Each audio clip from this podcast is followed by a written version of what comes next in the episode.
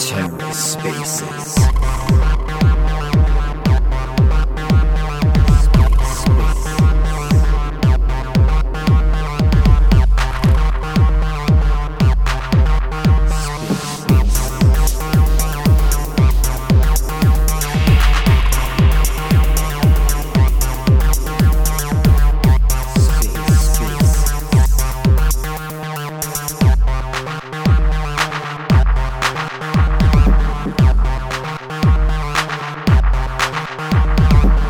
Hello and welcome to the Ether. Today is Thursday, March 30th, 2023.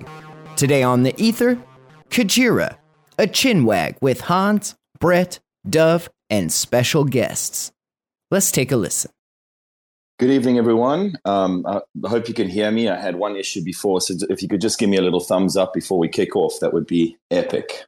Or any emoji you feel is better. Cool.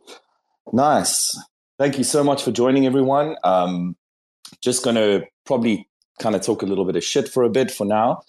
Um, I know that Hans is is pulling in, and uh, some people are kind of on their way. These things tend to take a bit of time to roll out, and I know, um, yeah, I, I, know that people are still jumping in. So yeah, I'm just kind of gathering the crowd. Um, but uh, yeah, I think this is going to be a really good one actually because there's been so much going on in the background, so much building actually, which um, we were. That's kind of what we were hoping to highlight in this call, among other cool and funny and uh, funny stuff. Probably going to be quite a bit of alpha, uh, but yeah, this is definitely definitely an important one. We think it's our second uh, chinwag ever, kind of team chinwag. It's good to know that um, technically the team has has has basically grown by then, and we've got so many amazing builders either working kind of directly internally with Kujira or um, kind of working as key partners. Um, and I think yeah, this call is going to be really good to get to get everyone up to speed with what we've been doing. Um, and yeah, I think just the cool stuff going on, but more importantly to make everyone kind of understand this whole circular economy we, we we've kept banging on about um, the stuff that's being built now is totally key to that. So this really is a way to to get everyone inside our brains a little bit and inside our thinking and to hear from some amazing builders on the space. Uh, of course there'll be some fun. I've, I've been reading tweets about about a shrimp song that might be sung. So yeah safe to say this could be a funny one but it's also going to be um, pretty interesting, I'm sure. So, yeah, um, I know that some people are still coming on, and um, actually, while while everyone's coming on, uh, I think I think uh, there's one thing I kind of wanted to mention, and it is it's based on quite a few things that I've been thinking lately and things that I've seen. But I just before we kick off on all the dev stuff and and and all that cool crazy stuff, I just wanted to talk about the community in general and what we've seen in the last few months has been pretty spectacular, right? With community members coming along and really showing their worth, helping people out, and then starting to launch, you know, mini projects, whether it's whether it's NFT collections on Stargaze or whether it's building protocols on the chain. I just kind of personally wanted to say that it's all so amazing to watch. And I think the point I wanted to make is that I think if you look at other ecosystems, and maybe not, maybe we don't even have to compare, but what I've noticed with Kujira specifically, and I think I saw this with Terra in the early days, it's kind of my only reference, but what, what tends to happen is either you end up being a real community chain or it ends up going a slightly different route. So I can get to the point. And what I mean by that is what's happened with Kujira, what I've seen is people are coming on board people that really mean business and really want to be embedded in the ecosystem come along and they will really help people in, in, in the chats and on Twitter get involved, keep things fun, really make the mood light, just kind of help direct people. And that's been the case for a lot of projects that I've seen, right? Um, if we're just talking on the on the kind of NFT and, and the fun side of things, you can look at um, Kujirans, uh, more recently the shrimps. You know, the, there's been a wholesale takeover, which is which was really just fun to see. But more importantly, it's something bigger than that, right? It actually it spreads the word about the Kujira, even just the brand, right? You can ignore all the rest of it, but if you think about it, even from a branding perspective and from making people realize that there is actually some fun to be had, um, but the fun and all of that is based on people actually having spent a lot of time and work inside the community. And I think a lot of people tend to come along and think, hey, you know, where's my grant? I, you know, I, I, want a whole bunch of money and, you know, I want to go and a- approach some committee and get some cash. And they tend to do that before they've kind of done the, the hard yards in the community, right? And from my experience, I've seen that doesn't really work. You can't you can't come along on one on day one and just say, hey, you know, I have this thing, I expect a bunch of money, or I, I expect a whole bunch of people to just throw money at it. It's it's it's pretty interesting. So yeah, I guess I just wanted to say to the entire community and to all the people, whether they're making you know, whether it's cool NFT collections or whether it's building protocols, the people that I've seen doing the most are people that have been embedded in the ecosystem and really work for the ecosystem. And you know, that's that's not kind of some cheesy statement because I've I've seen it, and there's people, pretty much everyone on the call today that will be speaking, um, have actually made, um, have done exactly that. They've started by helping the community, getting involved. It could be all the way up to even raising funds for for other teams, which um, we can speak about. As I say, all the way down to something fun and cool. So yeah, like a huge thank you to everyone that understands that ethos and gets involved and gets behind it because you know we, we we're not a we're not yet a chain that can claim to have some you know 79 trillion dollar um, fund just to hand out willy-nilly to literally anyone because they filled out a form. But we are a chain that i think accepts um, great ideas and we work together and we help each other. And i think that's just kind of something I wanted to highlight. I was going to do it later on, but um, just waiting for everyone to, uh, you know, get back from the pub or wherever else. And um, so I thought I would just sneak that one in the beginning. Um, okay, so cool. Uh, I, yeah, good to know my own team thinks that's funny. So, yeah, so without further ado, I guess um, I just wanted to again mention who's going to be on the call. Of course, it's Mr. Super Hans, you can see there. Um, Bretty there with the dog face. Um, we've got Mike from Manta DAO. That's Mike in the background behind that beautiful manta ray. Uh, we've got Dozzin, of course, um, from Fuzion. And we're going to talk a bunch about uh, raises and launches and all those cool things as well. Uh, and then we've got Amit, who I think the community knows by now. Um, granted, I'm not sure how long he can or can't stay or whatever. You know, everyone's super busy, but yeah, he's on the call, and I'm pretty sure we're going to see some fun from a few other people climbing in. I see the Kuji Cast boys here already, um, and the Shrimp Gang, and and and the whole lot. So yeah, I think it's going to be a fun time. Um, so yeah, I think depending on how we all go today, we'll probably just kind of change the order when people come in and out. That's all good. We'll just kind of take the convo in that direction. Um, but I think maybe first we kick off Hans and Brett. You know, maybe we we can just talk about, I guess, the important things that we've been going through, the th- the stuff that we've been working on, and what I kind of wanted to dig into a little bit was probably looking at how Ghost will impact things going forward, right? How this money market will actually have an impact on what we're doing and how it kind of completes the circle um, in a way, in, in, in, in, I think, a pretty perfect way in terms of the strategies people are going to be able to play. Um, and of course, just making Kujira um, a pretty whole DeFi chain, not, notwithstanding all of these amazing protocols that are going to be building on it, which I think is just the building blocks for something really special. So, yeah, I mean, Hans Brett, like, let's maybe stop, open up the floor with some chats around, um, you know, what Ghost can bring, and I think more importantly, what our old friend Orca um, is going to be doing um, uh, amidst all of this, because I think that's going to be really interesting to people. The uh, strategies that you can now be able to play on both sides of a particular bid or or lend or borrow.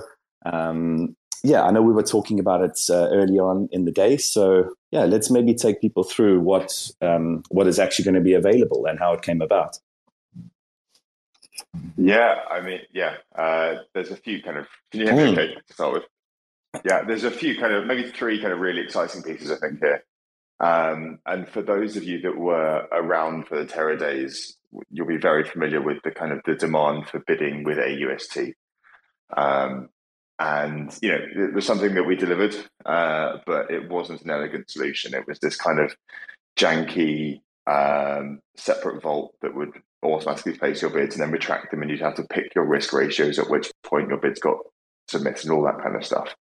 Um, because we have more control over the whole design space now, uh, once Ghost goes live and you deposit your funds and you're, say, lending your USDC or you're lending your USK, um, you'll get your, I'm not going to call it a USK, it's, you know, whatever, some prefix, some yield bearing version of your USK.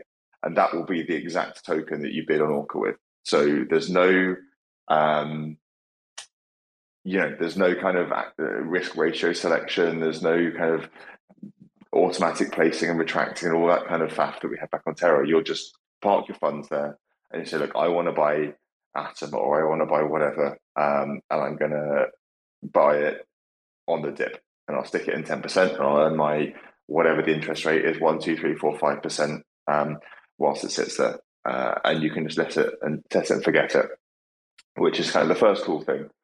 Um, and then I think what is really interesting on top of that is what is unlocked when, as as Dove said, you turn this all on its head, um, and and allow uh, and, and, you have these kind of these these short ghost markets, as it were, where you deposit your your stablecoin, your USDC or USK, whatever, uh, and you borrow your Atom against it. Um, and then when those markets need liquidating, you're not selling Atom, you're selling USDC. So you're kind of buying Atom really. Um, so suddenly you have this situation where if you want to, if you're looking for a, a strategy to maybe long term exit a position or something, uh, you know, whatever, um, you take your atom, you park it in in Ghost, you earn your your uh, safe, sustainable yield on it, um, and then you take that yield bearing token and you put that in Orca. And the opposite side of this is instead of when Orca is a very good dip buying tool when you're on a long market, but when you look at it on a short market, it becomes the opposite. It becomes a very good top selling tool. So you can take your take your yield bearing token, you sit there, you're earning five percent, and then eventually, when the when the market's right and and and you get this local top, uh, you end up selling it for ten percent more than it's worth. And I think, yeah, I, I have not seen this anywhere before. I feel like this is it's quite a powerful thing. Um, and and the third piece then is is the kind of acceleration of, of making this happen, right? Because um, you know, those of you that are familiar with Anchor will, will remember, and yeah, it's the same with with, with USK, right? You, you could uh, um, you just deposit and, and, borrow against it, and you've started to see these two and a half x margin positions pop up on on Fin, which is unlocked by the fact that we have this kind of holistic um, access uh, and, and, like atomic access to, to, the whole ecosystem, which means that that, that Fin allows you to open a um, a debt position with your margin amount instead of with the collateral. Um, and once Ghost goes live, every single pair that you look at on on Fin is going to have that 2.5x and it's going to have it for long markets and short markets. So everybody depositing money into Ghost is going to be lending to um, to margin traders on Fin. They're going to be lending to borrowers on Ghost.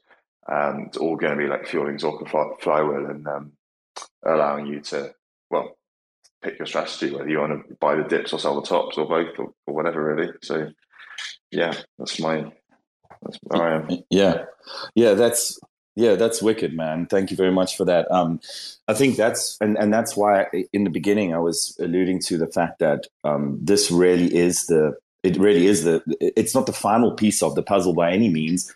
It's the piece of final piece of the base layer that we have created with Kujira that I think allows for almost infinite protocols and strategies to be built on top of. And that's really what we've been what we what we kept on saying, what we've what we've been pushing here is making sure that this entire system is really holistic, right? Um, it's not often that you can play all of these different strategies under one roof. And I know that, and some people like to focus on maybe just trading or or other bits, but this is really what we've been pushing so hard and and and you know we we're glad that everyone's been patient enough. I know it's only been eight months but this really we feel is is the key now. And and as hans was saying you know being able to literally play one side or the other or both is going to be really really interesting. So um, Hans, I mean, just to just to keep going on the Orca stuff, when it comes to how these markets are actually um, differentiated or segregated or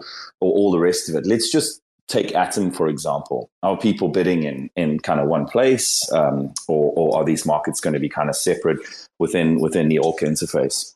Yeah, it's kind of. I mean, the Orca interface will house all these markets, but they'll there'll be pairs, just like you have pairs for, for swaps and pairs for well, yeah, peso swaps. Um, uh, you have you have USDC. You want to bid on atom liquidations. There's there's one market for that.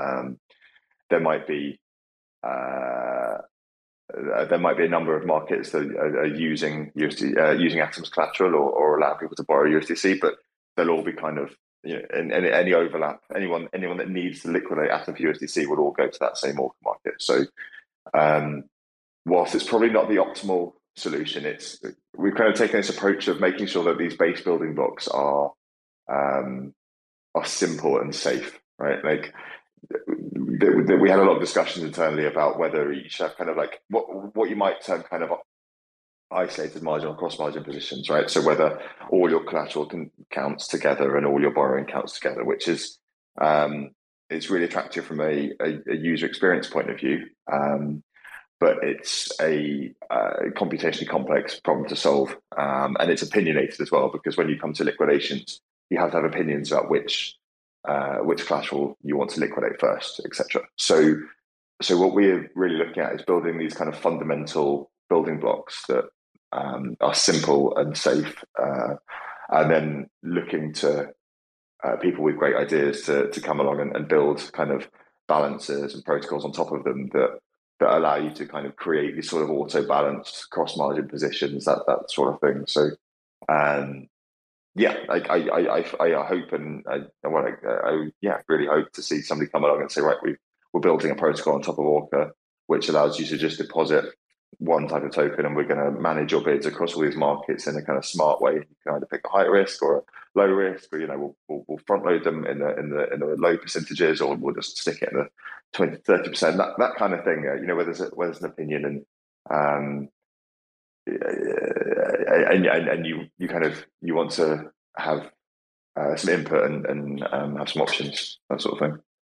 Yeah, sick. So from a um, right now, from a UX perspective, someone only has to worry about one market. That's Epic, and um, as you say, it allows uh, people to come along and, and build an almost uh, yeah infinite amount of strategies on top of this, which then just obviously brings in more liquidity and um, various options and you know all, all, good things as you just said now. And actually, um, I can leak. I, I, won't mention their names or anything, but there is definitely at least one protocol that are um, chatting with us about all sorts of auto balancing stuff and all sorts of, of, of really cool things. You know, you can probably think uh, Terra people. You could you could think Nebula. Um, and so people, uh, and that's really why we wanted to jump on this call because we're getting a whole bunch of activity now, really seeing um, a really good flurry of of developers interested in building on the chain.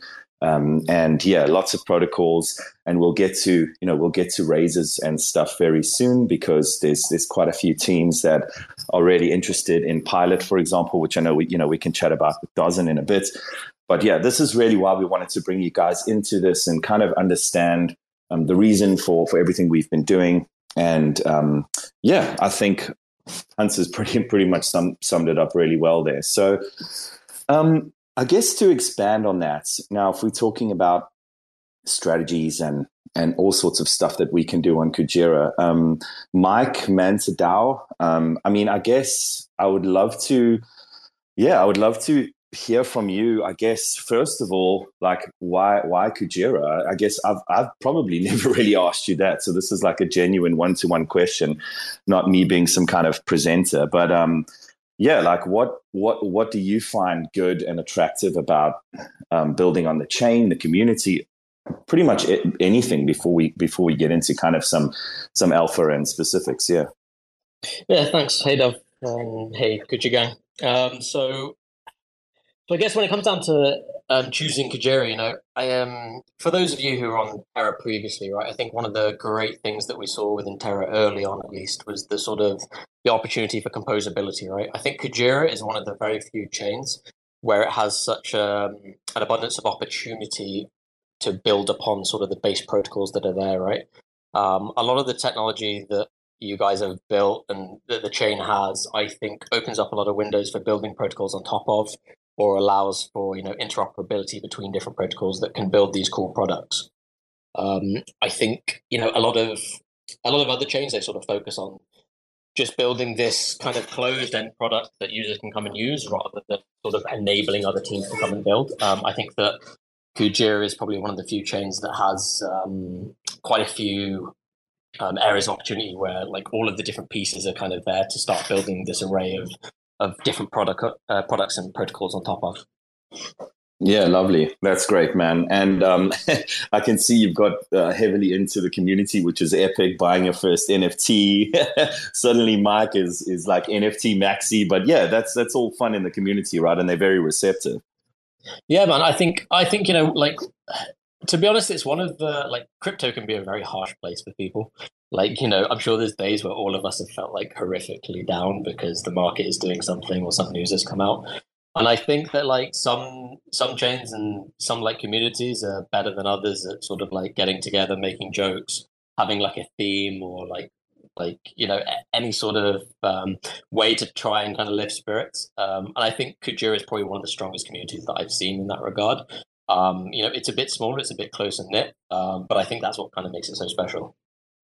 Yeah, nice. I, I, don't know if you were on the call, but uh, you know, I was. That's kind of how I opened it up. I was, I wasn't sure where to pop it, but just waiting for people to come on. I was saying exactly that. It's, um, it's really good, and you have these people that have worked super hard, um, in creating that, that environment and they become known in the community, even if whether that's in a small or a big way. Um, you know, you look at the likes of Kujicast, Shrimps, Kujirans, and, and many others. You know, I obviously can't go through the whole list, but um, that's been very, very cool to to witness. And I think that's really important. And you've definitely done the same, right? You've come in and like kind of always been there um, always been helping other teams. I know that. I mean, you've you, you now have people like working with you, um, and yeah, I'd be interested to hear how how that's going. Really, um, how you guys how it's been going and and the stuff you're working on because. I, for one, am incredibly pumped on everything that Manta is doing. And I know that people don't even know the half of it yet, right? I know you've come out with um, w- you know, with, w- with the routing swaps idea. But um, yeah, I'd love people to know a bit more about the grand vision because that's almost like a yeah, it's microscopic in comparison to what you're doing. Yeah, sure. I mean, I'll start with the like the the sort of DAO portion of it, right? Um, and kind of the idea behind Hunter, like the direction that I kind of want it to go and be introduced to the community, like as a sort of um, as a as a community, really, like as its own community. Um, I think that I think that you see within a lot of crypto communities, you know, there's there's always been this sort of mindset of like, oh, I wish I could build something, I wish I could be involved with getting something to market, or I have ideas, or you know, I want to be able to contribute in some way. Um, and a lot of people they don't have sort of the technical capability, so they feel sort of discouraged, or they feel like it's out of their reach, and actually getting involved with that side of things is quite hard. Um, a lot of protocols they have you know they have a level of governance um, but the involvement can be quite small. It can be very distant and it's just kind of like vote yes or no on some idea that someone else has had. Um, so i kind of wanted to create a dao where people feel a bit more involved. It might be a bit smaller um, and folks can actually kind of come up with ideas you know. There could potentially be a treasury involved where the, the, the people involved with the dao they can actually like put things out for sort of tender for people to actually develop these ideas that members within the dao have um, obviously, like starting that from absolutely nothing is pretty hard to do, right? Um, so the idea is kind of like get some projects flowing, get some something, some sort of product as like a, a seed to pass off to this DAO that they can then manage themselves. The community can be involved with. They can basically say, look, this is the direction we want to take it. This is what we want to build. Um, and they can obviously look at all those different aspects in a much more sort of like hands-on way than a lot of protocols that are just sort of built and um, handled by a team might be. Um, so that's kind of like where the, the DAO side of things comes from. In terms of the grander picture and like the the seeding with a, a product like i mentioned of like how that sort of starts um, so i think there's been some sort of lessons that we've learned i think with kujira. Um, like we all realized that like fin is amazing um, and that the order book is sort of the way to go when it comes to trading. Um, but a lot of communities that sort of come into Kujira, a lot of users are very much used to having an AMM experience. Um, we've seen, you know, with quite a few different individuals, they don't quite know how to use an order book initially, um, and it very much becomes sort of an educational challenge. Um, now, that challenge can be, you know, if you jump straight into it and it's kind of the only way to trade, it can become a bit off-putting for some users, right? And there are some users that are just sort of set in their ways. They want to use an AMM, they just want to do swaps. Um, we have the swap interfaces on Bow and on Blue, obviously. Um, but generally, a lot of the AMMs that are in existence, they allow for basically any token to any token um, interactions. Um, so this started as a project to basically sort of enable the same experience that you would get on Osmosis or get on Uniswap or get on any other AMM, um, but kind of building that UX on top of Fin, where actually underneath the Fin order books are handling the uh, swaps. Um, but you can still provide liquidity. You can still do sort of this like the typical farms that you would see, and then underneath that's kind of just wrapping up, you know, fin and bow basically. Um, the grander picture, I mean, I don't know how leaky you want this to get, Dove, um, but I mean, leaky leak. No, I mean, look, I, I, think uh, you know, I, I, think I think we should, right? I mean, I think we're at that pace where we're all moving nice and fast, and and and things are growing. So yeah, I, I really at this point see no reason to to to not open it up and get people in line with our thinking really. Sure. So i mean so obviously that was sort of the initial gap that um i kind of spotted with like the the, the doing of swaps on like like doing swaps on kujira was basically being able to kind of go from any token to any token and do it in an amm style interface. Um following that i did a bit of a deeper look and we looked at okay let's check out sort of the dexes that are available on Cosmos, right? And just look at the liquidity that they have, look at the experience that they have, the trade sizes that they can handle. Cosmos as a whole is a fairly low liquidity ecosystem now. Um, Osmosis is obviously sort of the king of liquidity. Um, and looking at kind of the designs of most dexes, most dexes within the whole of DeFi, they they build a one size fits all solution. So they basically say that you know no matter what size your trade is, we're going to handle it in this specific way. Um, and what you get is that for small, you know, it, it's all based around this constant product formula of XY equals K that kind of Uniswap came up with back in the day, um, where basically the balance of liquidity pools is what determines price. What that means is that when you're doing small swaps, yeah, that's great. You kind of you get low slippage, you get a decent trade. But as you get larger and larger, uh, the balance of those pools shifts out of um, what kind of should be there for the market price. Um, you end up incurring high slippage and you lose money, right? Um, if you're trading on a typical AMM like Osmosis or Uniswap, um, the only way to sort of defeat that is by splitting up your trade into multiple trades and doing it over a period of time. Now that period of time can be anywhere from you know a few minutes to like days, depending on the actual liquidity available within the pool. Um, so, kind of analyzing that that is the basic problem that we see with most sectors today. It was okay. How can we build a DEX that is customized to fit the trade type? So what that means is, you know, at small trades, um, existing solutions might be fine for, you know, like doing those. The slippage might be low. Um, but as we build higher and higher, how do we keep the slippage low and we get the best price for the user compared to other dexes, um, while still being able to kind of like have the available liquidity that we need? Um, so we came up with a solution that basically it splits up the, the trade execution type based upon the, the swap amount that you're actually targeting. So when you do these small trades, um, what you'll be getting is this um, Fin order book routing, right? Um, generally, Fin is very good for trades that are less than about thousand dollars in a single swap, um, and that can be the same for um, a lot of dexes as well, and a lot of pairs, including Osmosis, depending on the token you're swapping. Once you're in the sort of sub 1,000 range, it's very good for slippage. But as you start getting higher and higher, you start basically um, incurring losses because you're moving the price so much. Um, what you can do on a typical AMM is you break up your swap maybe into a few different trades over five minutes, 10 minutes, 20 minutes. Um, and we have sort of perfect tools already within our ecosystem to do that, right? Um, so we have the ability to do DCA swaps. Um, so one thing we'll be incorporating into Manta is that um, for trades above a certain size, it will be detecting the slippage that you're going to incur on Fin. And if that slippage is too high, what it's actually going to do is break down those trades into automatic swaps over a series of time to ensure that your swap basically falls under a certain amount of slippage, right? Um, that means that you know compared to other dexes, uh, what you're actually going to get is a better result on Kujira than you'd get anywhere else when you're doing trades of those sizes.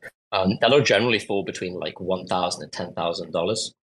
Um, and then once we start getting to these very large, infrequent trades, like we see them on a lot of dexes, right? Some whale has come along, they've swapped a huge amount of a token, and they've pushed the price one way or another, right? They've either sold or bought, um, and they've had this huge influence on the the balance of the pools that are there. Um, the whale themselves, they've lost quite a bit of money doing that generally.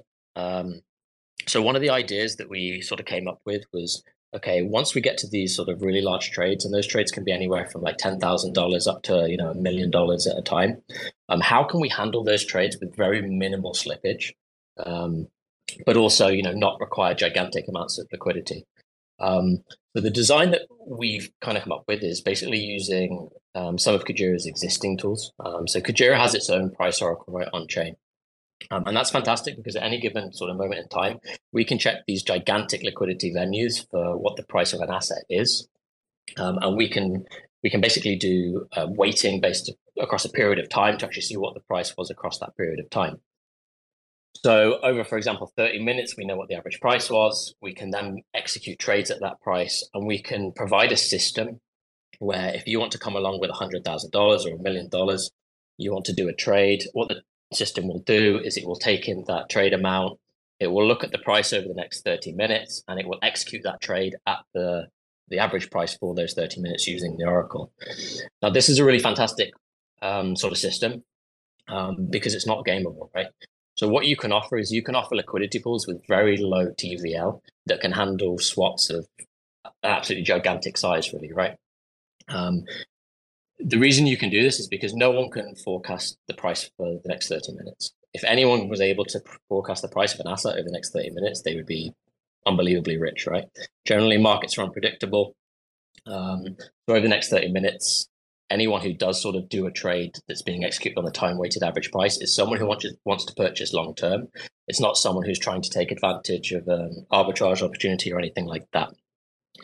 So this is kind of a system where you you basically eliminate toxic order flow, right? You can't be front run. There's no MEV. Um, no one's doing sort of arbitrage really. Um, and so you can allow users to come across with these gigantic amount, uh, these gigantic trades. Um, and as long as you have a liquidity pool that matches basically double the trade size, you can accommodate that trade at the current market price. So if you brought $100,000 over to Osmosis and you wanted to do a trade there, you might incur something like 5 to 10% um, slippage, but you come along to Kujira and you can do that with 0.1% um, slippage, basically, right? Yeah, fantastic, man. Yeah, I know we've been chatting about this a while, and it's been it's been truly mind blowing. And I guess what you're going to get from that is you're going to see, um, presumably, you would see whales then realizing this and going, okay, you know, and actually getting involved probably in LPs, right? Because it, it can only really help them in the long run. Um, and again, this concept of attracting liquidity, but in a in a very efficient way, a very capital efficient way, as you say, because you don't need millions and millions sitting in in in a pool to be able to execute these trades, only to kind of wreck it down to down down down five or ten percent. So yeah, that's um, honestly fantastic, and yeah, it's been so good kind of chatting with you about all of this and um, really just can't wait for this all to come out, man. It, it's just it's so it's so epic.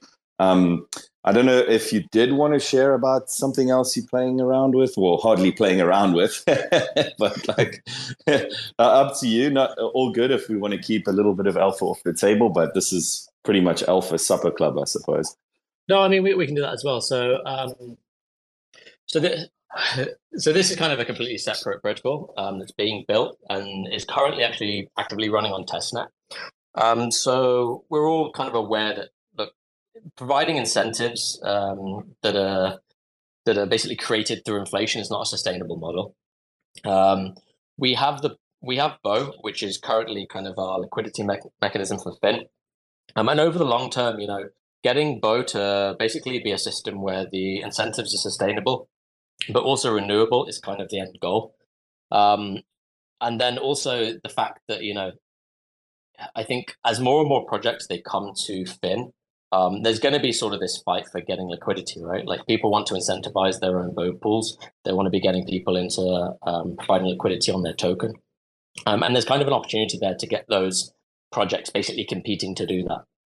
Um, so the protocol that we currently have on um, testnet doesn't it doesn't currently have its own sort of name or anything, um, but it provides a, a gauge style interface um, that's very similar to how sort of Curve provides for liquidity on their pools. Um, so it will allow users to lock up um, Kuji over a period of time. That can be anywhere from like one to four years. Um, and in return, what they get from that is they get VE Kuji, right? Um, so that vote escrow Kuji can be used to basically direct the rewards from their locked Kuji onto different opals. Um, so by locking up your Kuji, um, you'll be able to basically steer and vote for where rewards from locked Kuji will go um, within Bow. Uh, with the idea being that obviously you can kind of you have this sort of narrative where projects are basically competing um, between each other to get the most VE Kuji so that they can steer rewards towards their own um, pools and their own tokens. Um, and I think I think that leads to a, a very nice model because it comes because it becomes a lot more sort of sustainable, or renewable, and you end up with sort of this um, really nice um, feedback cycle, right? Where the the Bow pools they allow for this activity to happen on Fin. They generate the revenue for Kujira as a whole, and that revenue then feeds back into the locked Kuji, comes through VE Kuji, and is directed back into the Bow pools. Yeah, that's that's absolutely wicked, and um, I hope it it yeah can illustrate exactly what we've been saying now about how building the, these building blocks have been really important to build up. And actually, like I guess I should mention um, to everyone that Mike uh, has been insanely um, well helpful isn't the word. Um, he really is just uh, yeah he's the boss really. Um, and he he's been super instrumental in Bow from the start. So um, I just wanted to mention that, yeah, definitely the the team behind um, Manta and whatever products that come out of, um, you know, out, out of what what what he's kind of directing to be built, um, it's pretty interesting because he has this really uh, intense knowledge around everything we've built, but specifically um, things like things like Bow. Um, we actually worked in tandem on that, and that's been super helpful. So, yeah, man, like uh, from our side, honestly, just can't wait to see um, where this all goes because it's definitely going to be a huge step um, for I, I, think I think the community are going to be able to. A lot of people, especially in the early days, of course, they say, you know, what can I do with my Kuji? What you know, what can I do with my USK? What like what can I actually do in the ecosystem? And I know that sometimes those questions can be hard to answer um, unless you've got all these building blocks in place. So now we've just gone through, um, you know, Orca and various strategies everything that you guys are going to be building. There's going to be a lot more you can actually do with your assets on the chain. So yeah, yeah, no, absolutely. I think you know with this Kuji stuff, right? The the real sort of the real benefit and bonus that the community is going to see with there is that there's a lot of Kuji that will end up being utilized that can be locked up and basically taken out of circulation for one to four years, right? Um, it's gonna it's gonna basically improve the liquidity that's available for Bow, but it also makes the entire ecosystem a bit more sort of renewable, sustainable as well. And so I think that's fantastic. Um, on sort of the the Manta, you know, swapping side of things. Um, I mean, the real goal there is that Kujira will be the place to go for swaps. It's that we we believe that we can provide a venue where the swap that you will get, you know, the price that you can sell for, or the price that you can buy for, will be better than anywhere else on Cosmos, and it will be able to do it with just a fraction of the liquidity.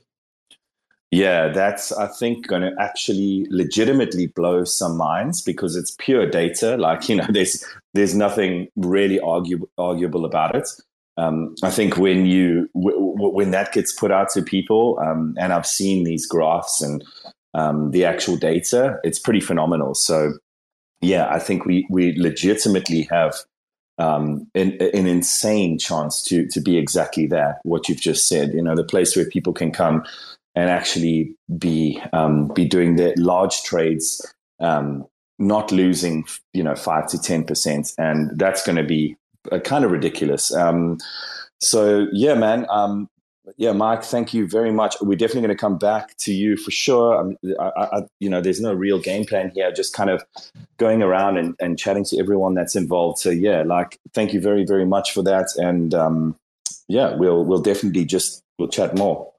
Sure, thanks. Sweet, cool. So I think from here, um, Amit, are you are you are you around to chat for a bit? Because I'm sure that people would love to chat about you know what you've been doing on Ghost and yeah, just your your thoughts, experiences, and yeah, I don't know, just anything you'd like to share around that because it's such a cool protocol. Hundred percent. Yep. Um, so uh, where do we start even? Um, I think it's not a. It's definitely not a stretch to call Ghost one of the most composable lending protocols, I think, in all of DeFi, um, with how it's shaping up to be. So we, as as Hans mentioned, we have uh, the goal of making a very simple uh, kind of building blocks type uh, approach to Ghost, and I personally think that it's going to really allow for like an insane amount of new uh, possibilities. You know, you can integrate a lending market into a lot of things, and uh, fin shorts are probably just the start. Um, so think uh, maybe self-repaying loans on the horizon, um, and so on. Um, and I think that you know, um, Ghost is probably going to unlock a lot of uh, free, uh, like capital uh, uh on the ecosystem because you know people people are bullish on crypto. They don't want to sell their crypto. They want to they want to use they want to have money in that moment. They need liquidity, but you know, they don't want to sell for example that Bitcoin that they've been having uh saved for for maybe years now, right? And with a lending protocol, you can't really do that. And when you have this lending protocol, suddenly, you know, the whole ecosystem becomes a lot more accessible to you as like a normal person. And um i think that it's going to unlock a lot of volume in the ecosystem. Uh there's a ton of uh different use cases as i mentioned but there's also a ton of existing use cases that you know lending markets are not a new thing but they're a very important thing. Uh and i think that people should be excited for Ghost, especially since I, I don't know how much I can leak here, but we are almost done with this with this uh, initial version of it. Um, I think we have like one more line item before we can fully deploy to testnet. Um, and yes, I will say Hans just sent me a DM, leak everything. So, um, we have, yeah, we have, um, we have one more thing before testnet, and I expect that testnet will be. Um, I mean, we're already on testnet. We have uh, our initial like a minimum viable product on testnet. It's been there for a couple weeks, but the the final version with everything integrated should be should be on testnet. Maybe even before this weekend. And you know, once it's on testnet, it's only a matter of time before mainnet. Um, and so basically how Ghost is going to work is um, if, if you're not familiar with a lending market, let me actually start with that. So we have uh, depositors, we have borrowers. Depositors have uh, capital just sitting around that they want to put to use. Borrowers have, um, you know, they have assets that they're not willing to sell, but they need liquidity in that moment, right? So the depositors, what they do is they'll de- deposit, for example, USK into a vault, and um, that vault will then issue them a like a receipt, like a IOU uh, token. So uh, Anchor folks, that's AUST. Uh, for us, I don't know what we're going to be calling it yet, uh, but it is going to be a yield bearing token. So suddenly your UST or sorry, your USK is is now making interest, um, which is great because USK is a debt position, right? You're paying interest to mint USK. If you can get more interest just holding USK, just depositing it in a vault, suddenly you're you're up, right? Um, and uh, I'll I'll, talk, I'll touch again on how you can use that yield bearing USK uh, in a bit. But now that um, you have deposited USK into the vault, it allows for a borrower now to put down some collateral. So in, in my example is Bitcoin, but it can be anything. You can borrow against your Kuji, you can borrow against USDC, for example, and uh, you can borrow USK. So what I do is I put down my my collateral. I borrow against it uh, up to a max uh, LTV, so max risk ratio. And so for USK, that's sixty percent. Since you know we want the the protocol to be safe, we want um we want uh there not to be bad debt in that system. But for Ghost, since it's a lending market, um, no real possibility of, of bad debt on the USK itself, we can increase that LTV. So that's more capital efficient. We're thinking, I think, 70, 80% for, for most collaterals. And then the special case here is if you think USDC, you think stable. I mean, let's be honest, it is it is stable. There's been a small depeg, right, recently, but uh, for the most part, it is very, very stable. That means that you don't expect the, the price, so to say, of USDC to, to vary that much. So if you deposit USDC into, or sorry, if you put down USDC as collateral and you borrow USK against it, we can go as high as something like 95% LTV. So you're effectively converting your USDC into USK without actually using USDC as a as a uh, collateral type for minting USK itself.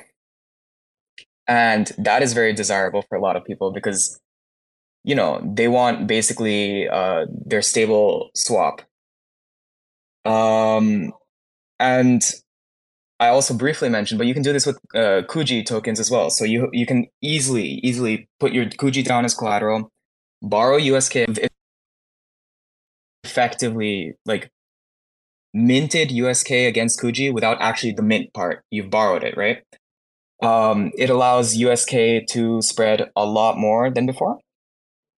And um, then liquidations when they happen, when you know inevitably someone rugs your token that you put down as collateral and it goes down in price, um, you can deposit. So so depositors now with that AUSK token, the yield bearing USK token, they can bid on Orca uh, for those collaterals that people are borrowing USK against. So while your bids are sitting in Orca, they're not just, you know, still, uh, so to say. They're not just sitting there without generating any interest. You're not missing out on any income because while they're in there as yield bearing USK, they're gaining value. And then at the time where a liquidation occurs, then you can get these like discounted collaterals. You know, everyone loves Orca. You can get 12 or 10, 12, 30% even uh, discounts on the collateral types. And um, the whole time you're gaining interest. So, you know, if you decide if you decide that maybe you didn't want to to wait for liquidation, it's not like you just wasted a month or a week or a year with your collaterals or your USK sitting there, it's yield bearing. Um, and the whole thing, it plugs in really well. We have some really exciting things we can do because we can integrate with the stablecoin itself, which is, you know, because we we have everything in that one ecosystem. We can allow things like uh, instant withdrawals, um, even during uh, liquidity crunches, which is something that I think we have discussed a little bit. Um, we yeah i think we're we're pretty excited about the the possibilities that ghost adds to this ecosystem. And yeah i mean i guess that's about it.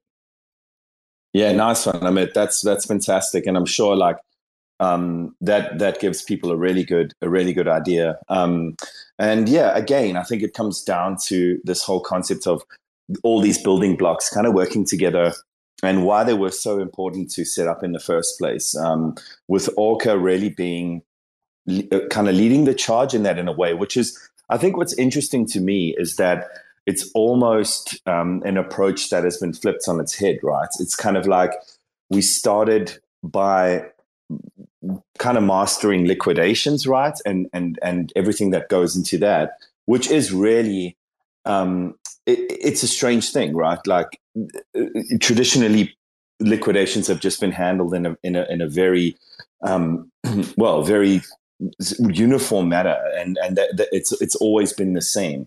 Um, you have you know a small group of liquidators with big pockets, and uh, it's billions and billions of dollars. Um, it's it's a necessary evil, should I say? And I'd like to think that Orca itself makes it a lot less evil because you can actually, um, we've said this before, but you can actually hedge against yourself, which is it's pretty wild if you think about it. And so that's why, again, we keep banging on about this kind of circular economy and um, and and getting each of these building blocks right before expanding um, expanding into more protocols. And now we can see already that teams are coming along and building on top of these building blocks, whether it be Bow, whether it be Orca.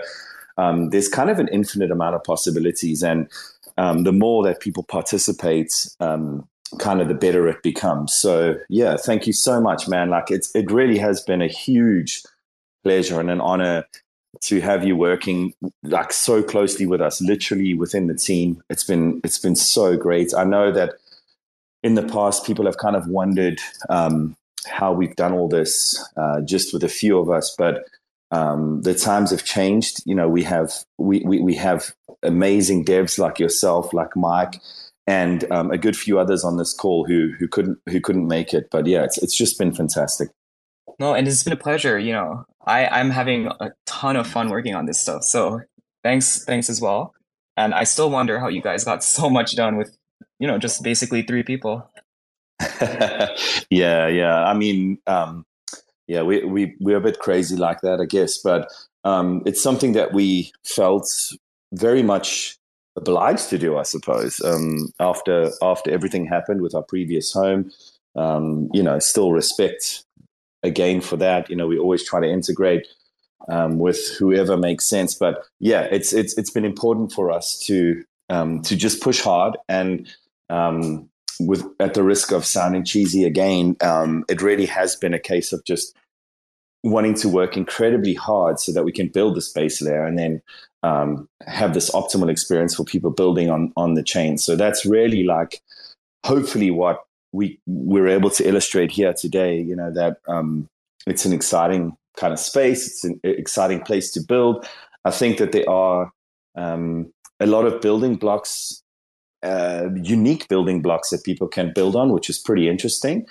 Um, I, I, just think again it comes back to this public uh, liquidation marketplace that is pretty interesting because no one could ever integrate with that before like no one could could ever get users actual um, real users involved in the liquidation process so start kind of starting from liquidations moving up has been really interesting to us instead of going i guess the the the the, the conventional route and looking at everything first and then coming down to oh well what happens when there's liquidations oh i don't know you know just get some rich people to to buy them up. So um, yeah, um, it's been a it's been a really good building block for us. It's kind of like been the foundation. Well, it's literally the foundation of of Kujira, uh, I guess, from a kind of brand perspective. But it's it's bigger than that. It's it's the foundation of Kujira. Um, I think from an uh, economy point of view too. So yeah, man, um, fantastic. And if you're around, we'll definitely speak a bit more uh, in a bit. Uh, but yeah, thanks, man. Ghost is going to be really cool. We can't wait. You know, there's nothing um, incredibly wild or or or um, shape shifting when it comes to ghosts. You know, we it, it's a money market. You know, we're not. There, there, sometimes there's no need to reinvent the wheel, but I think a lot of what Amit said there shows exactly how it can be different when it comes to um, an entire ecosystem that is really built on uh, everything from your positives to your negatives, taking all of that into account and making sure all these things uh, are, are, stable. So, yeah, um, again, thanks a lot, man. And um, so, yeah, Brett, I don't know. I think uh, what I wanted to chat with you about, I suppose, is more. Um, it's more about experience, I think. And when it comes to sonar, and obviously Hans can chip in here, um, and and and yeah, I'm sure there'll be a lot of inputs uh, going in. But when when it comes to sonar, if we can now kind of not take a step back, I suppose it's almost like take a step forward and look at how this this little app that you hold in your hands is going to be really key to this, um, and how this is actually going to be something that becomes again another, I think, pretty unique thing when it comes to managing such a such a dynamic and circular ecosystem.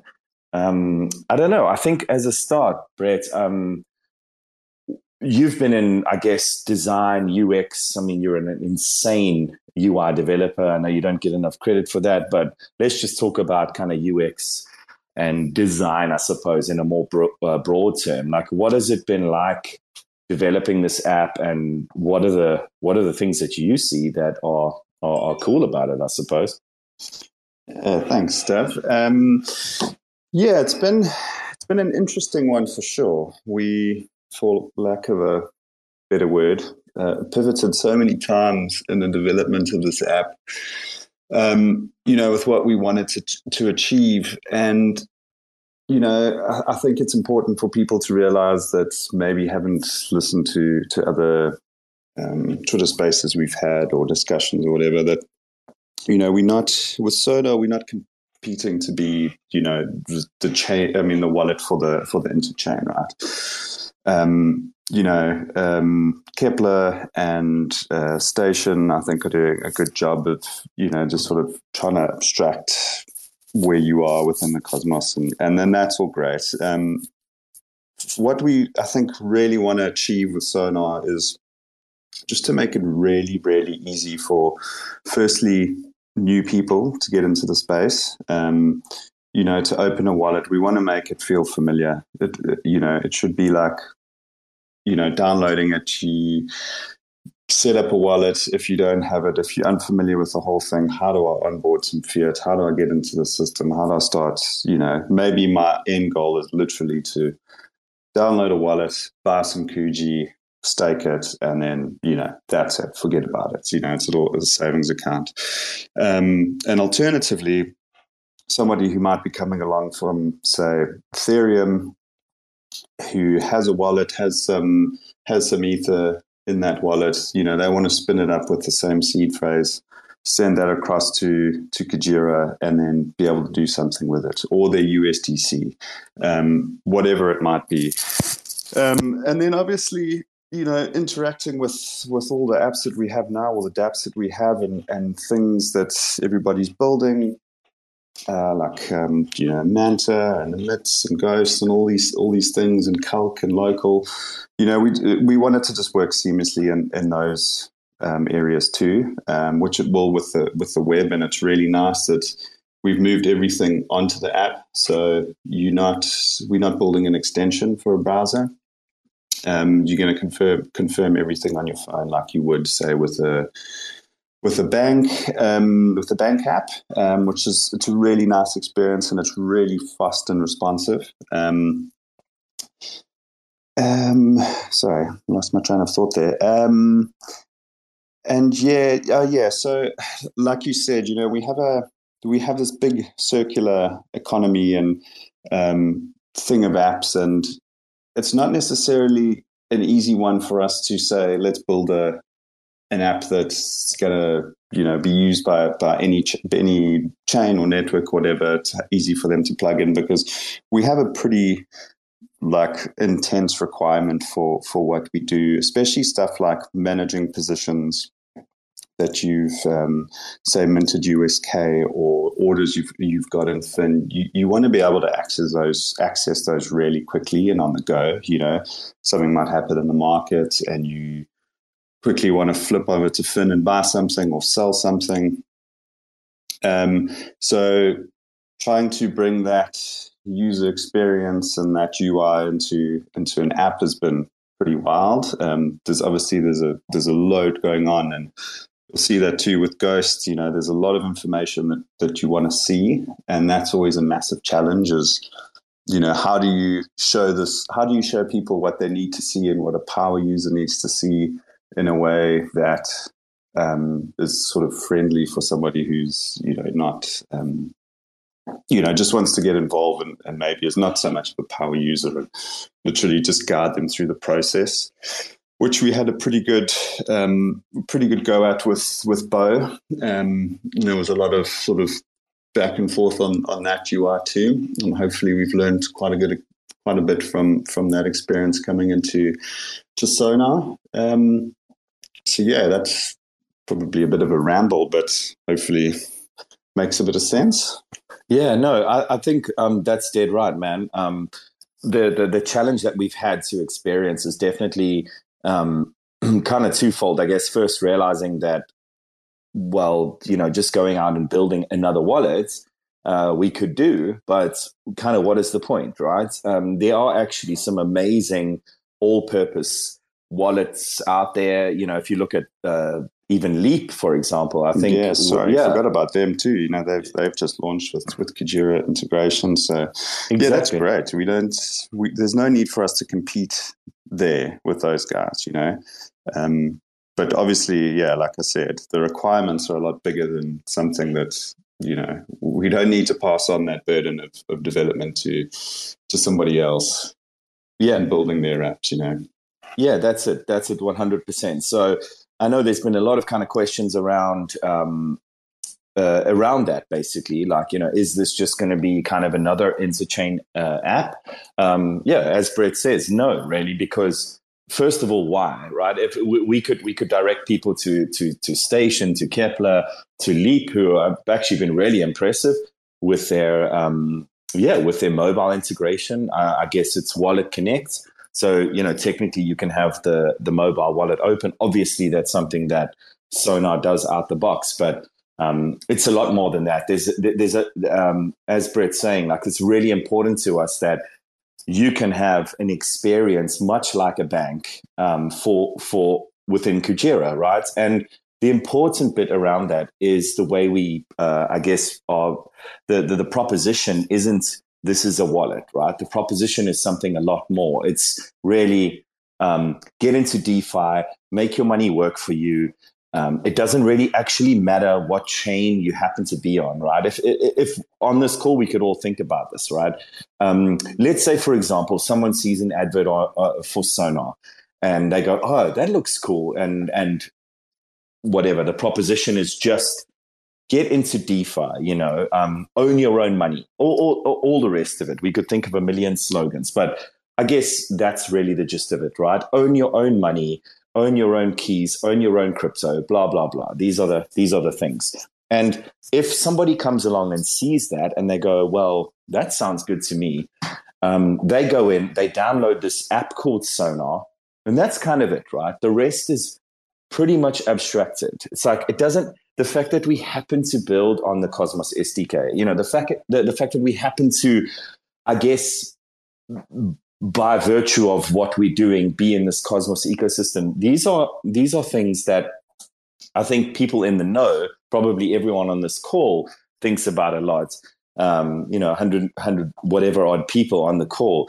It's not what most people are considering really right? They they're not actually considering uh, where there might be. The, I think I think this is an important step, and then this whole like we're so early thing. I, we always joke about it um, with our friends and stuff because you know it's kind of become a meme, but we are actually early in terms of uh, I think the adoption aspect of of blockchain and crypto in general. So um, that's one thing for sure. Um, and it becomes it becomes really re- uh, relevant when you're building an app like this because you really do need as much abstraction from um, the, the the political sort of crypto world as you possibly can uh, can do. So anyway, yeah, as Brett was saying there, that this is something that we really focused on, and yeah, it's it's something that's important to us to kind of pull away all the layers, just just download the app, you know, get into crypto um, via Squid and all these amazing services now. It's only going to get better. You know, there's native USDC around the corner, you know, all these things. Okay. We, we know that Cosmos is young and early and all the rest of it, but it's important to consider for us that when somebody goes on and downloads this app, they can basically go on, fund their wallet super, super fast, either via Ethereum or something if they if they happen to be there, or they can use Kado or or, or um, local or a number of on ramps and just get going and get moving within their kind of DeFi experience. But it needs to be an experience that feels to them like something like Revolut or you know some kind of neo bank where it's this kind of modern, fluid interesting experience. So yeah, the, yeah, um, exactly. Yeah, and yeah. something that's something that's familiar to people. You know, um, I'm sure a lot of people have have done some spun up one of these sort of you know virtual banks. That not that you could really call Revolut that now, but you know, back in the day with. And there's, but there's still quite a few of them. You know, it's something. It's I suppose it's also it's a good onboarding onto into DeFi, like you said, right? Um, and you know, we we in in the space we you know like we've spoken about already there's there's lending there's borrowing there's um, liquidations there's you know an exchange. So that there's a there's a lot you can do within that ecosystem. So whether it's purely a means to onboard and get yourself involved and that's all you want to do or a means of actually just you know powering this sort of powerhouse that we're building you know, I think it's. I think people are going to be pretty happy with it. We, you know, I'm I'm very happy with with how everything's coming out so far, and I mean, yeah, all sort of um, technicalities and uh, and sort of launching it aside, I think we can probably get some some betas into people's hands quite soon, right? Yeah, yeah, definitely. I mean, um, 100%. Uh, I think we all agree that we are super, super close. Uh, we are more than committed to to April. Um, we don't like to to keep people hanging. So yeah, I think um, I think definitely just do do, do a bit bit of alpha, alpha kind of testing, and then we're going to get it out. But yeah, I, I mean, like a a random. Uh, a random one from my side. Um, when it comes to to Brett and his um, I'll never forget. Like the only reason I got into UI development was because I visited him once at his at his apartments, and he was just sitting there working from home with the like the waves just peeling in the background outside of his apartments. And I was and I was like, basically, that's the only reason I want to get into web. so, so anyway, uh, needless to say, yeah, OG man, thank you very much. Um, yeah, just it's obviously an honor working with you for sure. And uh, yeah, this this wallet is is, going to be sick. So yeah, I mean, I think for now, um, what do you reckon, Dozzin? Shall we talk about? Uh, should we talk about raising, launching? Should we talk about now that we've got the building blocks? Should we talk about you know people coming along? getting you know raising funds and launching and all that good stuff because it seems like a good kind of segue into into that really just need to, you know, take a moment to pick my jaw up off the floor. yeah, it's been alpha, a bit of alpha here, but you know, it's necessary. Uh, you know, I like uh, it's. I keep getting ragged for dropping the least amount of alpha and, and no leaks, and then you guys come and just cheese grater it. yeah. Well, you know, you know us by now, so it's yeah. It's it's not even surprising. Um, I just I, I want to before before we segue into the raising thing, I just want to ra- uh, uh, like come back to something that I think kind of ties all the stuff that Amit and uh, Hans and and Brett have all mentioned, which is really important, and that's that you know the the the the story arc of Kujira has gone from the the whole look, it's it's it's tired, but it's relevant. But that that um, you know, Phoenix rising from the ashes story, we've moved on from that.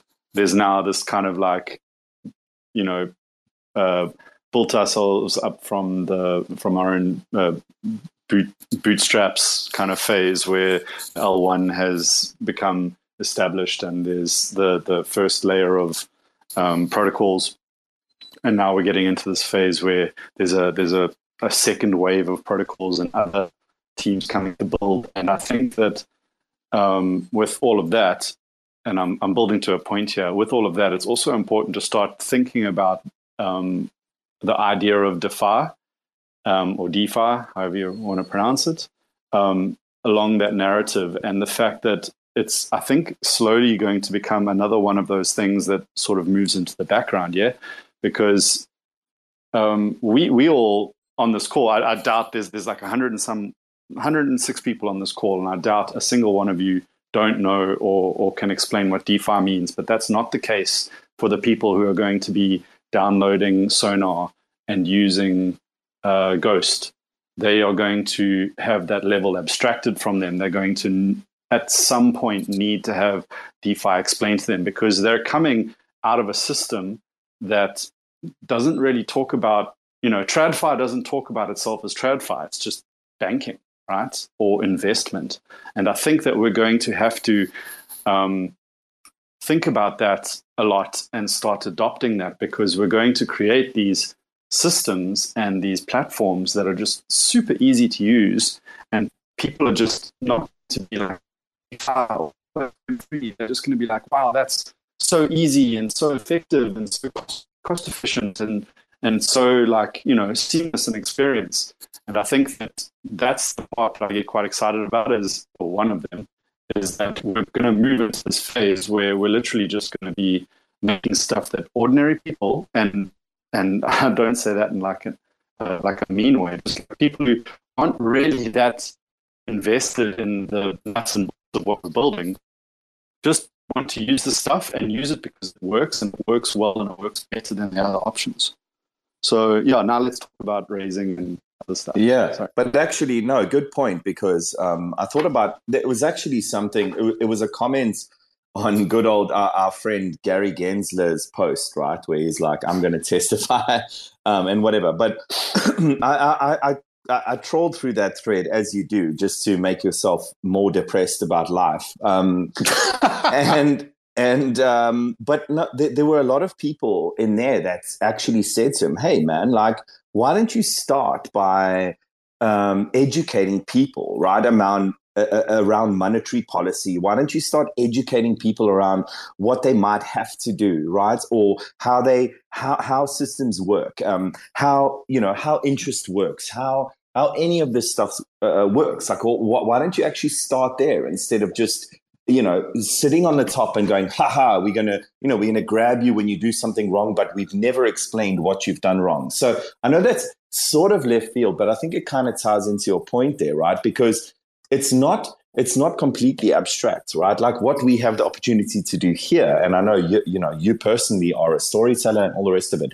I think it requires people that are um, able to explain things to people in relatively simplistic terms, but not just about explaining to people, but also about educating people. And I know this has been something that you and I go over a hell of a lot, uh, and and we do. You know, we ba- we literally do it every day, pretty much eight hours or nine, ten hours a day. We we we bounce ideas off each other, and we try to think of ways we can explain this stuff to people. So in, in a lot of ways, um, it's quite a unique, uh, I guess, experience to be able to um, talk to people about finance because you know it's obviously not that much different, right? Um, if you th- if you think about it at its core, inflation is inflation.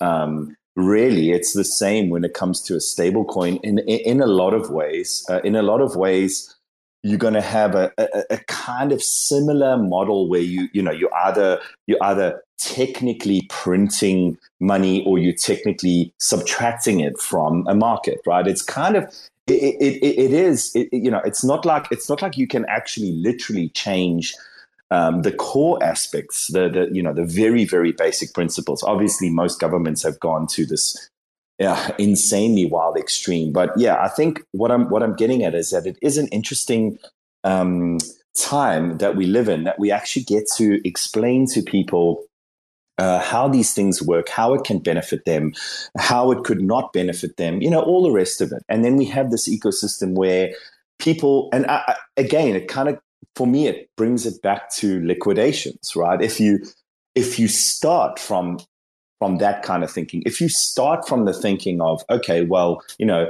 manage your own positions uh, safely and effectively, and then you move upwards from there, it's quite an interesting way to look at it, right? Because most people, like, let's say you're buying a house, most people are going, you know, woo, you know, like fire, fire, bull run, like we've got this, but not understanding um, the downsides is almost, in my view, way more important, right? When someone comes along and is repossessing your home and you're like, well, why the hell is this happening?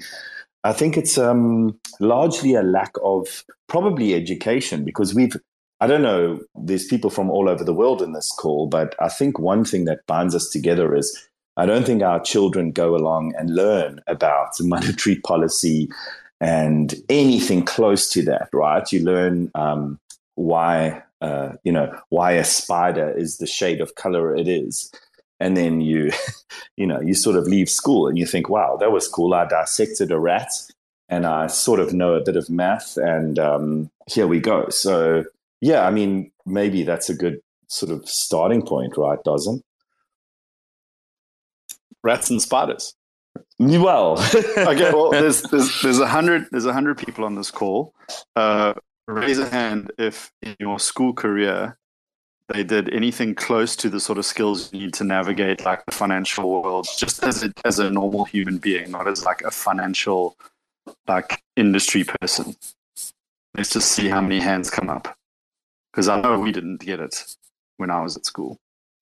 There's yeah. there's a yeah. Pretty sure there it's going to be crickets on those hands yeah yeah. Yeah there yeah. you go. Yeah. There you go. A couple of Oh, Kuji hmm. Dao. Well, don't don't don't show off then.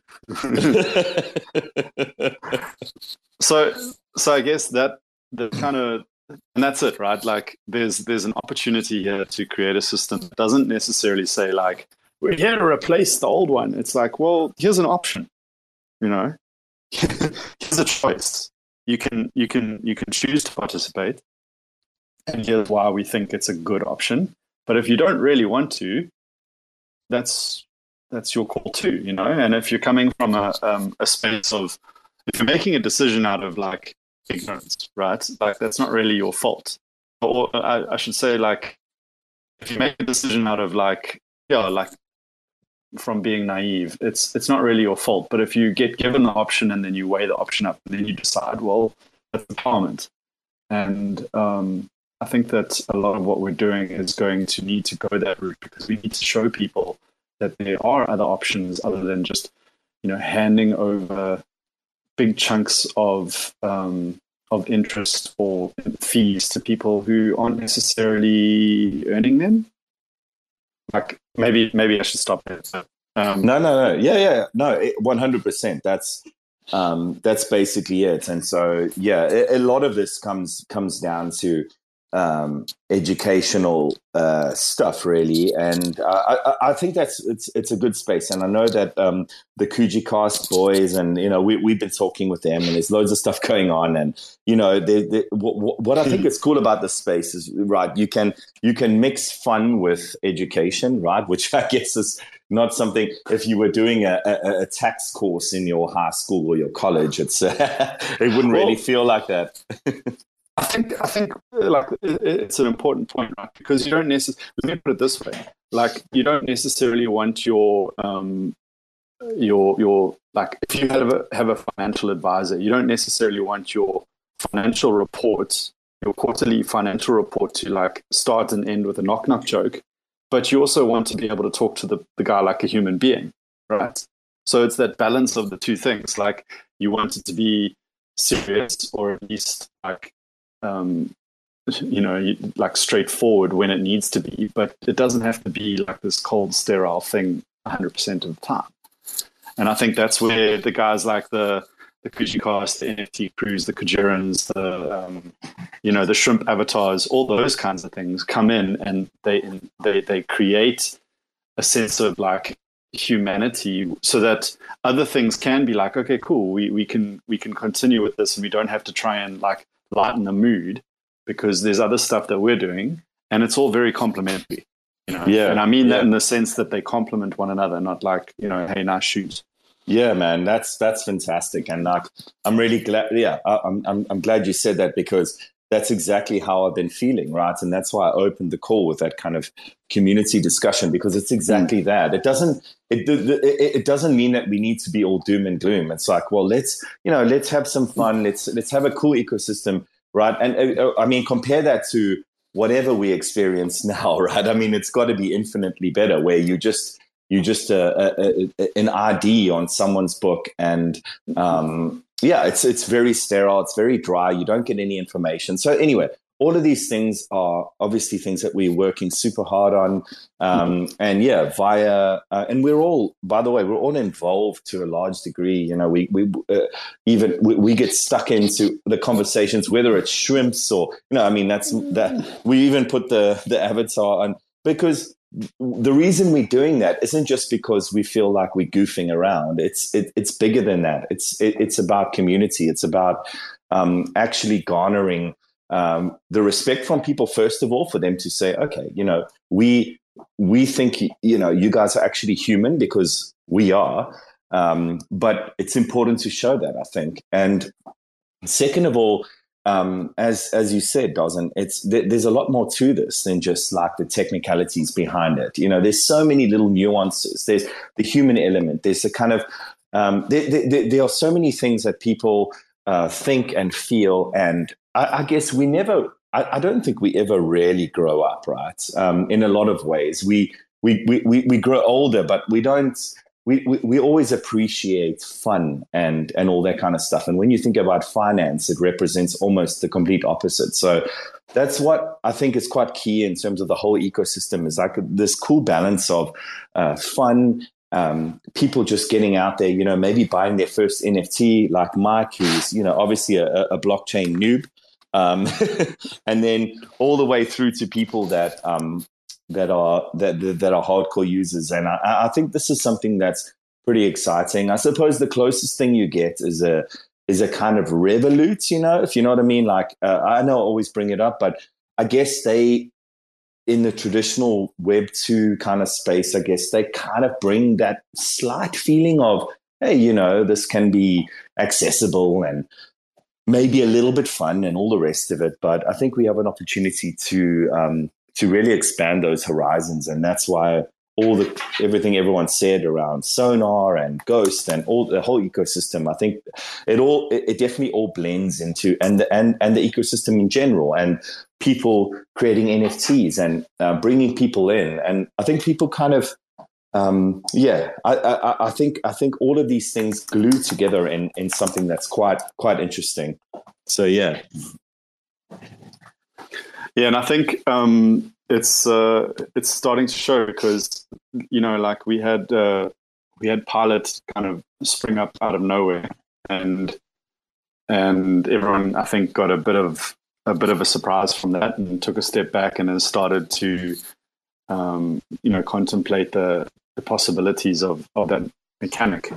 And you know, there's there's there's already quite a few uh, conversations happening about little ideas that might one day turn into into something much bigger. And it doesn't have to always be the same old, same old, and it doesn't always have to be this like dry, um, like you know, where's the utility, where's the value accrual approach. Some of these things are just going to be fun, but the the the value that they bring is is that is that fun. You know, like like what would it be like if none of it was there? Well, it would certainly be worth a lot less. So that fund must have value too. Yeah, one hundred. If you want to take that, if you want to take that very like bottom line approach. Yeah, exactly, exactly. So uh, Dozzin, from your side, um, mm-hmm. you want to talk about the various uh, raise mechanics? I mean, I don't think we, you know, it's up to you, but I think it's it'll be interesting for people to understand like the various mechanics that uh, you know you guys might be thinking of that we might be thinking of. Um, you know, feel free to say whatever you feel, but I think it's important. No, I think it's important. You know, bringing bringing people into this ecosystem is uh, pretty paramount, right? Um, it's kind of like when you when you when all these conversations we've had now have been about you know sort of hardcore building you know people coming along and integrating into these services and building layers on top of them and you know all this kind of stuff. Whereas raising for projects is kind of abstracted from that in a lot of ways right? It's um it's sort of its it's it's its own animal and it has its own uh yeah energy and it has its own uh, shit that it needs to deal with and and it's people managing and all that. So i mean i think people might be interested to understand the thinking around raise mechanics and and how it works. I mean we, we obviously we can't go too deep but um, yeah just a, an overview of of i guess what we're thinking. So I guess I guess something that is relevant is like most of the people who I think are raising or, or, or, approaching raising haven't done it before. You know, it's not like they're serial entrepreneurs who they're like, oh yeah, this is my fifth raise, um, and and will be my fifth exit. You know, so I think that's actually quite an interesting starting point. Um, so you've got the guys on the on the side who are evaluating raises and looking through tokenomics and, and um, deciding whether they want to buy this or not and, and trying to forecast whether the project is going to be successful or not. This is like the game, right? This is the thing they do over and over and over again. And very often the guy on the other side, they're it's their first time. And it will be the only time they do it because they'll build the project and then that will if it's successful, that will probably be well, it won't be the only time, but it, it probably won't be something they do every other you know, month. Um, so I think that's the first point is that like I think raising is a is a scary and exciting and novel novel experience that requires a lot of conversation, a lot of feedback, um, and, and, a lot of counsel because there are a lot of people out there as well who kind of are like that that coach role, right? Where they might have done it once before, done it a few times, but they've got a lot of insight and wisdom that they're willing to pass on and share and um, and it's good to listen to those those people, but it's also good to kind of do it yourself, right? So that's that's like one thing, and I think the the second thing is that just the as, as the, the crypto space evolves, whether it's from more people getting involved or more people having gone through the, the, the bull and the bear cycles and, and having that experience behind them, or the just the natural innovation of the space and and and people trying things that haven't been tried before because that's how stuff evolves. I think that the the raising space is going to see a lot of changes, and we talked a little bit about it when we when we described pilots and how um, it kind of creates that balance. Like on the one hand, you've got like a normal, straightforward launch where it's like, you know, this is the price of the token and this is the quantity, and off you go. And on the other side, you've got like something like an LBP where the price is not set, but the quantity is, and everyone gets the token at the same price. And now, what we've done with Pilot is we've said, okay, well, the price can be anything from here to here, and we'll set those parameters up front um, and the quantity. But what happens you know, after the bell rings uh, through to, you know, the final minutes is in the hands of the market. And now you've got the situation where there's a dynamic at play because your guys who are raising have to obviously try and they have to know how much they need to raise for whatever they're raising for. And I'll get to that in a moment. And on the other side, you've got the market and they're like, we need to have enough people with enough information to be able to make an informed decision about whether we think the thing that we're being asked to buy and the, price we're being asked to pay is um, is correct. You know, and now everyone can make their own decision. Everyone involved from the bidding side can look at that and go, "I'll pay that much, or I'll pay much less. I'll pay that much, and I won't pay a penny more." And if that's the case, you don't have to you don't have to participate. Um, and if uh, you believe in the project, you can pay as much as you want to secure your, your piece. The, the hard part for the raiser is that they have to decide that like they have to gauge where they think that that bandwidth is, where they think that that uh, range is before a raise. And I think what we're going to see, this is this is just my opinion, but I think what we're going to see is we're going to have guys raising almost going through the whole process of like an angel round, like a venture cap round, a, a private sale round, and then a public round as they develop their projects. And so you'll say, okay, well, we've got this this concept, um, and we need a little bit of money just to flesh it out, and they're going to do an angel round, and that is a big risk reward thing. If you want to be in, involved in that round, you're taking on a big risk, and the reward will be good if you're right, um, but it's probably going to be a long term thing. And then you've got the venture cap round, which will be like, well, you know, we've fleshed it out, we've done a bit more research, we maybe have an MVP or, or, or something like that. We need a bit more uh, investment so that we can get the runway to get to the next milestone. And then the risk reward is a little little less extreme because you know there's a little bit of history and you can see what they've done. The guys are now that much more experienced and, and further down the path. And then you'll have the next phase, which will be kind of like probably a, a, a, limited exposure thing where you'll have a few more people who are in the know. Let's not call them the bleeding edge, let's say like early adopters who are looking out for this kind of thing and are going, okay, cool. Well, you know, the, the angel cap's done, the venture round is done, the MVP is done, we're moving towards beta testing um, you know, we think we've got something really solid here. Now we need to make this blow up and get ourselves over the line and, and, and go public with it. And and I think then your risk reward is is slightly less, but still, you know, I think like you can see what I mean. As you move from like, hey, I've got an idea to like, um, you know, you can download this thing and start using it today. The the risk reward ratios change and the amount of funding that you need develops along the way.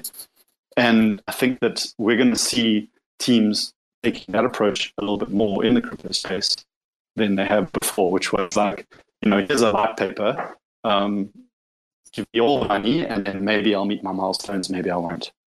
yeah, one hundred percent, and uh, yeah, like that's fantastic. Like everything you've just uh, said there just reminded me of uh, yeah, of that that that that era before, right? We've all been there. Um, um, well, some of us have, right? 2017. Uh, you know, throwing stupid amounts of money at someone with a w- w- that happens to have a website. you know, so what? What I'm no, no. Int- if yeah. they if they were launching a website, was, if an announcement about a website coming was a was oh a yeah good uh, multiplier of token price.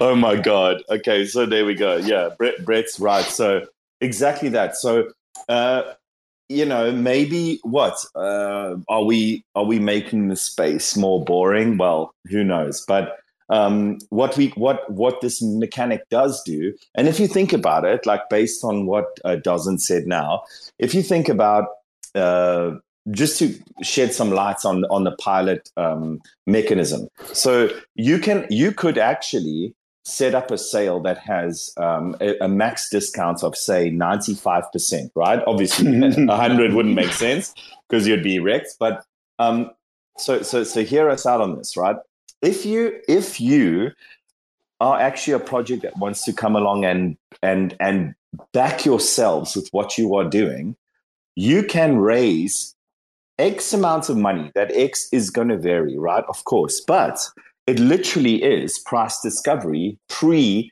um, pre launch, pre DEX, you know, which is mm. something that is, I think, um, really, really interesting because you're gonna you, you're gonna get people that go, well, I I feel like I want to pay X, and someone else feels like I want to pay Y, and they are either going to be in or out of that sale depending on where their price was. Now, everyone always bangs on about wanting things to be fair, and and so with with pilots, uh, there's nothing unfair about it. Basically, you can go in li- quite literally. You can go in and say, okay, the price is a dollar.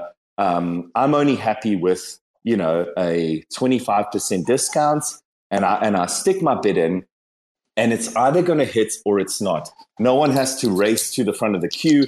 No one has any uh, advantage of being faster than the other, same as Orca. There's no fastest finger first. But what you have here is you have a, a pretty interesting concept of of hopefully, well, they'd have to be honest builders, right? Like basically, pilot filters out anyone that's having a laugh. If if your evaluation and everything is is completely fucking skewed, you are simply not going to sell out. And if your evaluation and everything and everything that you do and your you know all sorts of community participation, all that stuff is is good, you are going to sell out. So now suddenly we have teams that actually have to have to understand their their product, their their their market cap, all of that stuff. They basically have to get it right because they won't be able to raise unless those conditions are met. And if they are, and here's the flip side, that might sound like, well, why would people raise and all and all the rest of it? Well, if they are successful and if their um, projections are um, you know, correct and and and legitimate, then you're going to have people selling out on pretty much the most fair system you could ever imagine, a queue-based system that doesn't. Um, it, it, it, there's no advantage for anyone that comes along first or last or anything. You simply place your bids, and you know what? You might you might have bid too low, you might have bid too high, but you are going to be protected. And also, if the the sale doesn't sell out, um, the whole sale isn't going to trigger. And yes, there are mechanisms we can put in place. People could decide to have a 60% or 80% threshold, but you know, you really want those sales to be uh, selling out. So I think what it means is people have to come to the party. They have to know their worth. They have to be, okay, you know, very, um, they have to be very astute when it comes to their numbers. And we'd like to think this is a, this is a way of fair raising. Yeah. Yeah, and and I think it's it's just it's worth noting as well that we've got plenty of like let's call them like energetic debates, but like between the guys and the teams about think about these these different points, right? Like things like should you be allowed to cancel your bids? Uh, should you uh, should um, the raising teams be able to set a quorum? And and and I think that like the more power we put in the hands of the launcher right in the beginning, is is is fantastic because the more responsibility they have for their raise, and like y- you might have someone who says, if I don't raise hundred percent, I don't want the sale to go through, and you could have someone else who's like, no, my my platform and and my structure, I'm totally cool with only raising seventy five percent, and then the the participants who come along after the fact, after these guys have put their sale up, they get to look at it and go, well, how does how does the launcher's choice of quorum impact my decision on whether I want to participate or not? How does it affect how I see the future of this protocol? And they then have more information to make a call with, right? Yeah, sick. Totally. Yeah, it, it makes a lot of sense, man. And um, yeah, it doesn't. I don't know. Yeah, so I think I'm going to.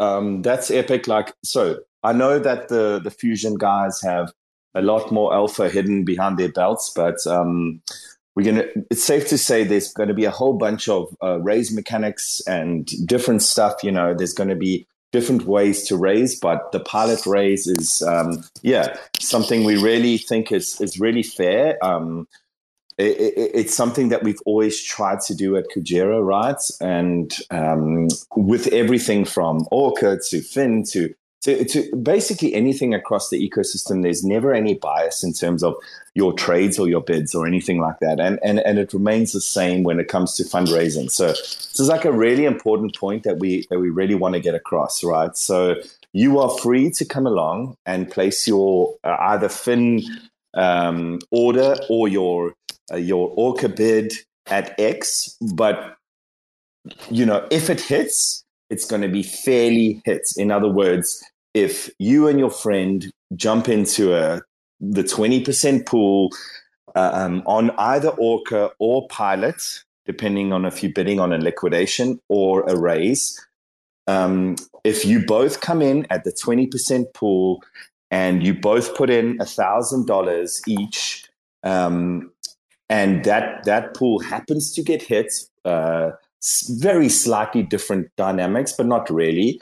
Um, in the case of liquidations, if, if there was so much liquidations that it came up to 20%, or if the pilot raise mechanics, uh, uh, should I say, the demand for the token reaches where you wanted your discount at, you will be guaranteed to be split exactly in half, whatever earnings, winnings, whatever you want to call that, in that in particular bucket, which is really important to us, right? There is mm. literally no possible, no possible mm. way for the system to go, hey, well, Dozzin, you know, Dozzin placed his um, his bid first at twenty percent, therefore Dove, you know, gets less than him, and and and yeah. so this is quite interesting, I think, when it comes to the yeah the whole mindset around um, gains or, or, or, winnings or earnings or whatever or pre-sale tokens or anything you can think of because um, yeah a lot of us have been there you know and seeing that little running man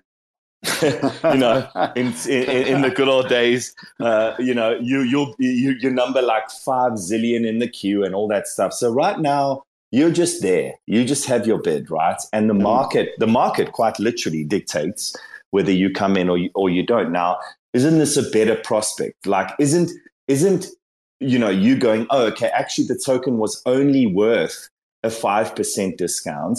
Better than oh well, you know, I'm gonna like click this button, hope for the best, and then just hope that everything, because ultimately the demand literally comes back to you. If it was a, if, if there was too much demand and you got in, well, you're not complaining. If there was too little demand, you, you literally just have to retract your bid and carry on with your life. So yeah, I, th- I, think these are pretty good things. Yeah, and I think that the that, that's exactly it. Right? Like it, there's still a certain amount of um, game theory. There's a lot. A lot, yeah. Yeah, there's plenty. But ultimately it comes down to you you it's as sovereign as it gets, right? Every single every single bidder is going to do something different. Um, depending on where they put their amounts, where they put stuff, um, bids in or, or, or, cancel bids. Every single person is going to have a different strategy that suits their level of decision making. Um, and, and and that to me is is very cool. Um, very very cool. I think it's going to be exciting. Yeah, nice. Epic Dozzin. Thank you so much, man. Always a pleasure to chat. Um, Hans, did you want to maybe drop some bombs here on the on the people, or how are we looking? Uh, yeah, I think it just went live. Um, yeah, kind of. I don't know. Uh, we can do. Um, so do, do we want a preamble, or just want to like go for the go for the jugular here? Um, I mean, maybe go midway, just a midway. little little flush, little well, fluff like, before you hit it. We, we, yeah. we, all know what USDC is, right? And we all know that USDC is coming to Cosmos, um, and we all want a piece of that action, right? Um, and Noble went live what, three days ago, started producing blocks, uh, and Cosmos Chain they have IBC, you can create an IBC connection. And um, the great thing about IBC is that the local representation, so once a token arrives from its native chain to the destination chain, the representation of that token is deterministic. So if you know what the representation of that token is on the foreign chain, and you know what your connection is, you can then compute the version of it uh, on your local chain, and that's that's that's what happened with Mars. Um, so before they enabled IBC, we could set things up, we get it ready to, to trade. Um, and we kind of, you know, Fin was was there to provide some fair price discovery. Um, we, we, yeah, we've been chatting, we've been working quite closely with the with the Noble team, and um, we've done we've got the same thing with USDC now. Uh, so as of about three minutes ago, there is now an actual USDC native USDC pair on Fin, where you can place your actual USDC currently for, uh, and you can sell it for USDC. So um, yeah, uh, I mean, you know, it's, it's a thing that, uh, that an order book allows that, that an AMM just just can't achieve because you can't trade on an AMM without having liquidity provided um, in this passive pool. But because trades and, and limit orders are kind of what you might call active liquidity in an order book, we can open it one sided and everyone can come in and you can place your, your cells of Reactile USDC and uh, uh, enter the, the native USDC ecosystem as soon as it goes live. So, yeah, that's that. Yeah, fantastic. So, um, yeah, I pasted the link into um, the Kujira Telegram chat for those who are interested. But yeah, you know, we don't like to kind of wait around. Um, uh, we, I, I, think, aside from whatever comments about USDC we have, um, as Hans is saying, you know, that this is not something that you want to ignore. Um, it's important liquidity. I think that people should be looking at stablecoins in general as, um, you know, on and on and off ramps, and obviously being sensible.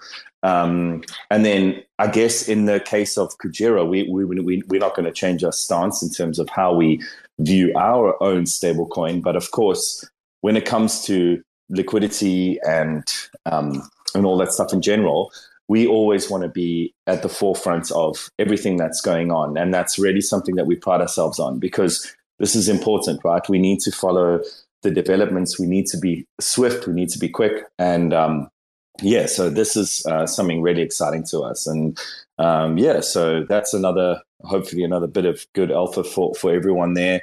Um, this puts Kujira, I think, at the forefront of most of Cosmos liquidity. And um, yeah, we, we, we, as I say, this is going to be something that we won't ever shy away from. We're always going to be at the forefront of whatever's going on within the cosmos and in general. Um, because in going back to what I said w- way, way early on in the chat, um, we view Kujira as um, as a def- as a DeFi hub. We don't we don't view it as a Cosmos hub, and that's not. Some people kind of get us wrong when we say that. This isn't a a snub on the Cosmos.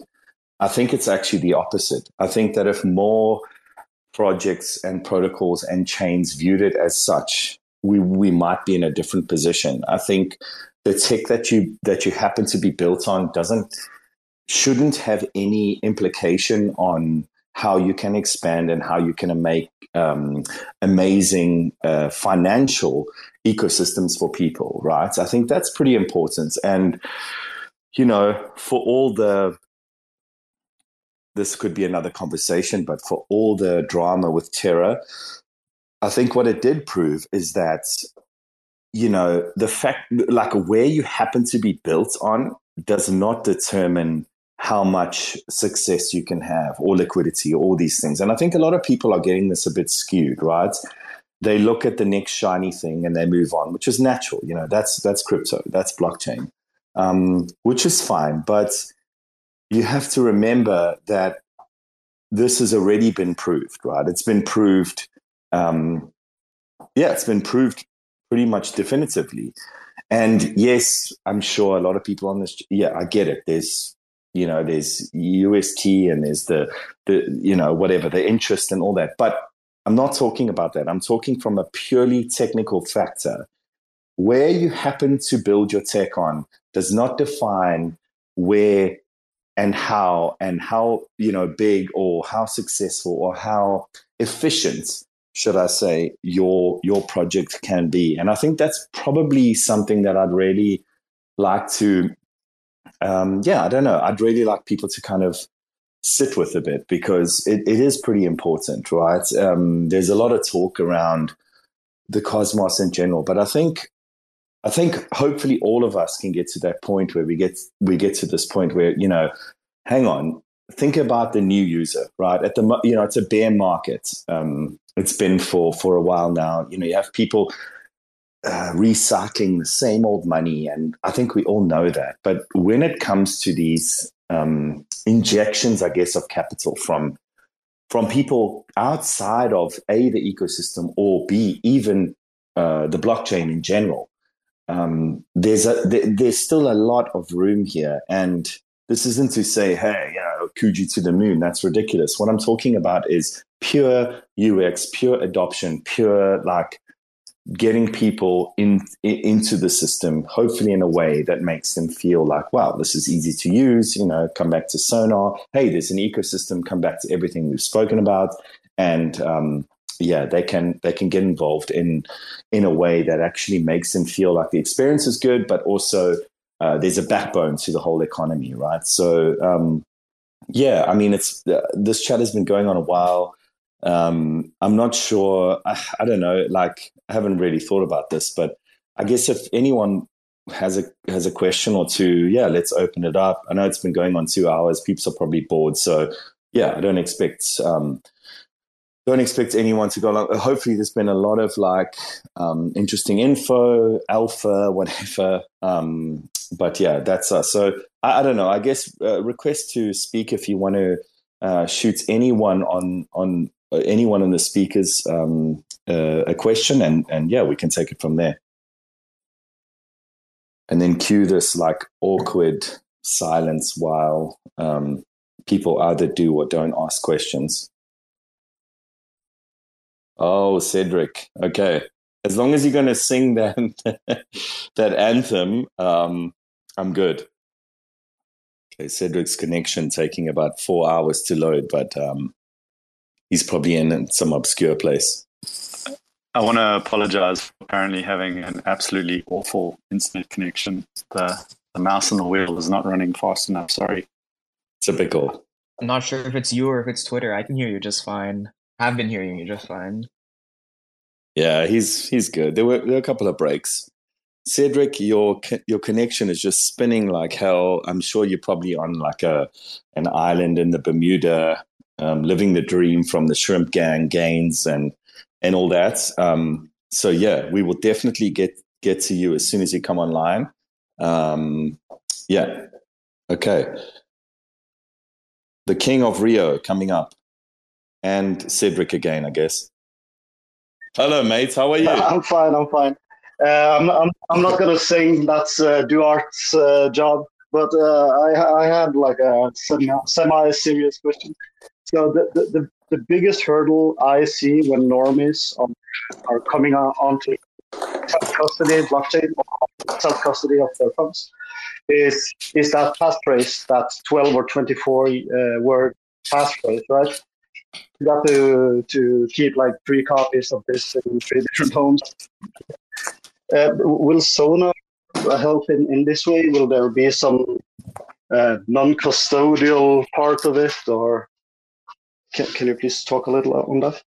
Yeah, yeah, it's a good question, Brett and, and James. I don't know if you guys want to want to maybe look at that. I mean, uh, Brett, I know I know we've gone through a lot of you know iterations and stuff, but um, I think where we landed on was probably keeping that. Um, so yeah, yeah, exactly. I mean, we did consider it. We considered um, generating a seed phrase with uh, biometrics, um, but that obviously it poses a massive security risk, right? With the way the world's heading, with you know CCTV all over the place. Or you know, literally, somebody literally running up to you on the street with a you know taking a picture of your face or doing something like that. So, so that kind of blew that out the water very quickly. Um, and I mean, at the end of the day, it, sort of comes with the territory, right? Um, this is this is a way that you that you need to sec- sec- secure your your funds. You know, you are essentially the bank in this case. Um, so nobody else can take responsibility for that without you. But sort of in our onboarding thing too, we've we've tried to to simplify that. Um, you know, if you're creating a new wallet, it gives you a pretty easy option to just sort of save that to your device somewhere, um, or you know, print it straight off there and you know keep it completely offline, stick it in a safe, something like that, and then you know confirm it.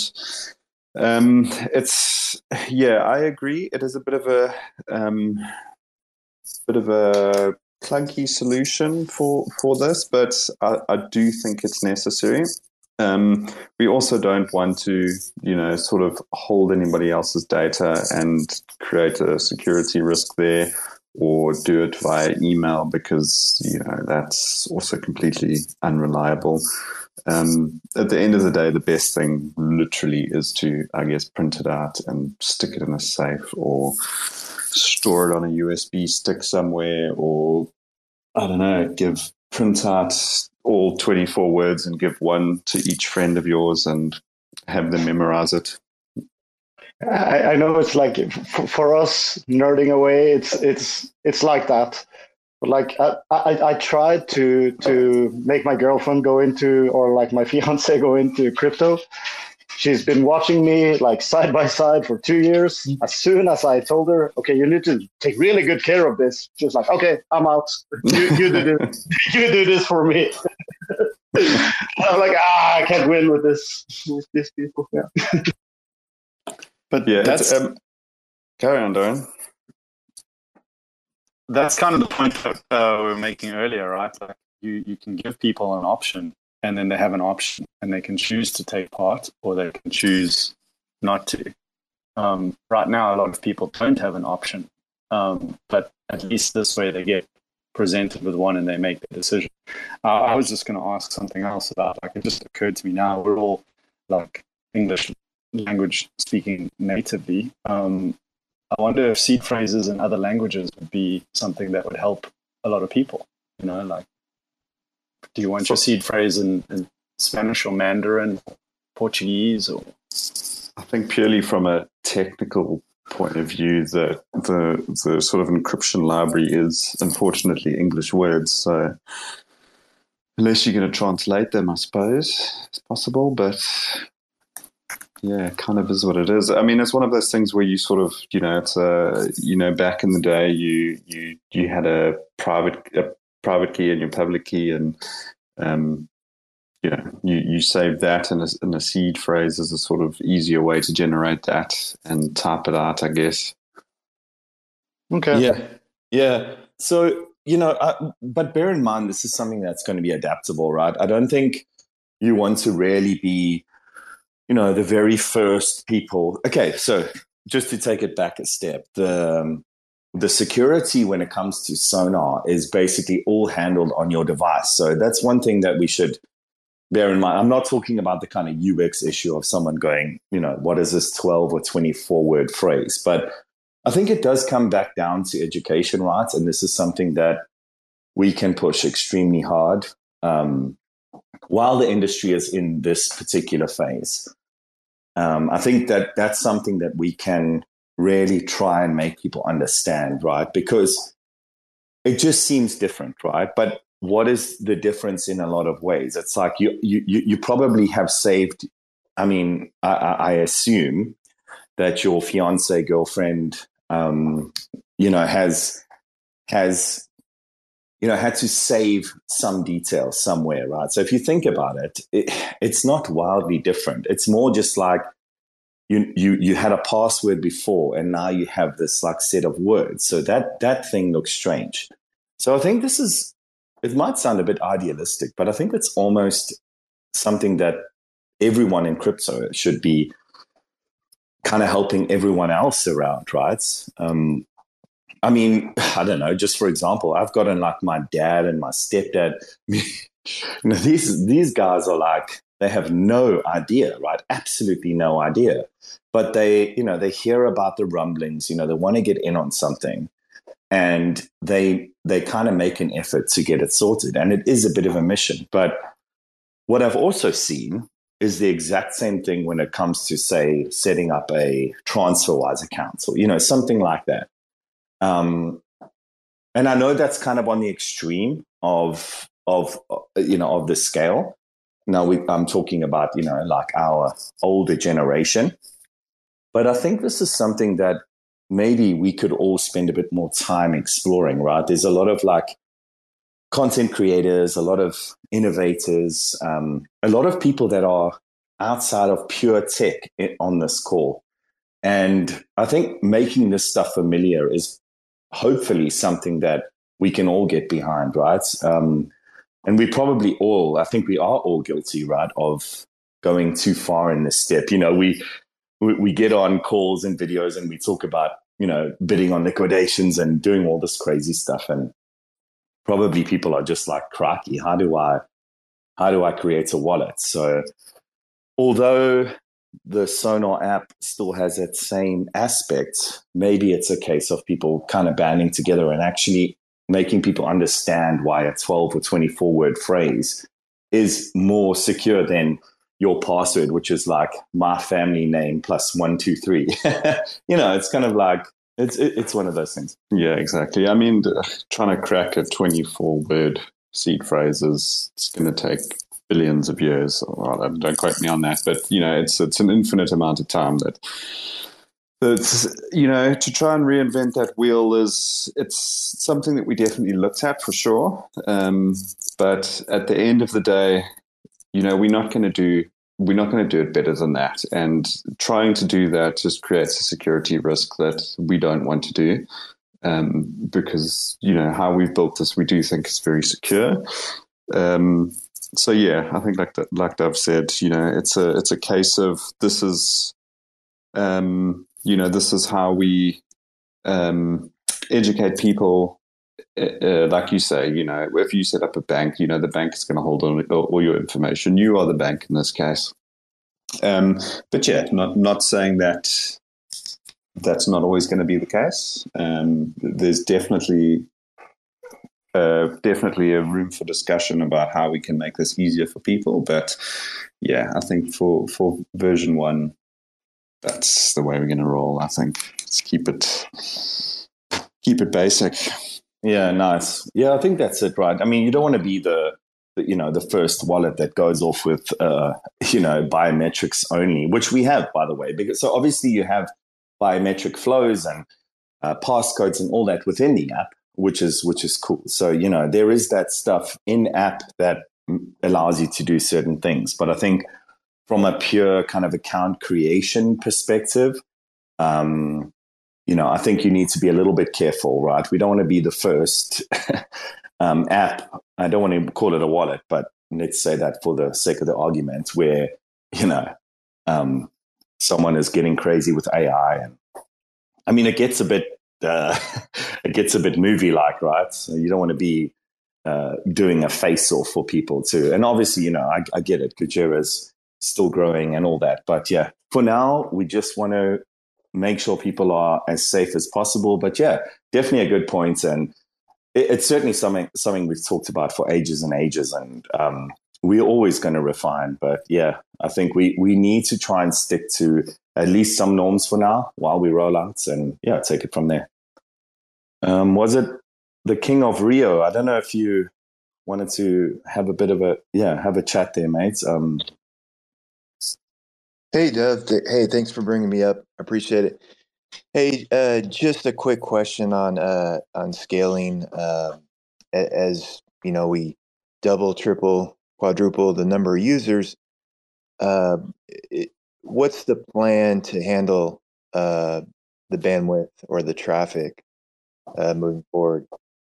Yeah, so good question. I mean, Hans, I don't know if you want to talk more on this. Um, so, like, just from my side, what's been, um, you know, what's been going on with Kujira at the moment, just so you know, is that we've been moving to like a very, very, very uh, decentralized infrastructure, which um, it might have it, it might have been seen before. Um, I'm not saying this is super novel, but we've been really, really because if you think about it, you know, look at all the regulations, you know, look at everything that's going on it's been important to us to have the basic infrastructure of Kujira um, very decentralized because that that really is it, right? If if, someone comes along and says, "Well, who's running?" You know, all this, it's like, well, you know, loads of people, right?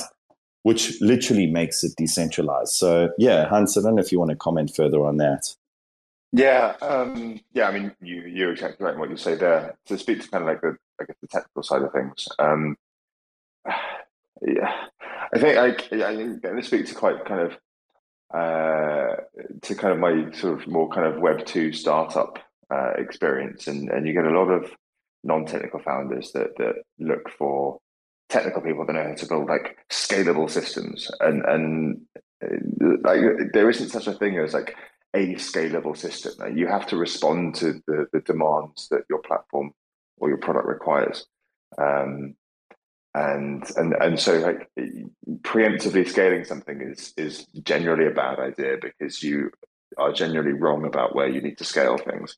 Uh, and the places you think you're going to be, have bottlenecks, you end up not having bottlenecks, and you've spent work and you've wasted time um, optimizing them. So, the more pragmatic way of, of handling scaling is to is to just grow and scale and make sure you have the monitoring and have the visibility, whether that's programmatic monitoring and you get alerts or whether you are dialed into your community and you hear people when they say, look, this is just taking forever to load.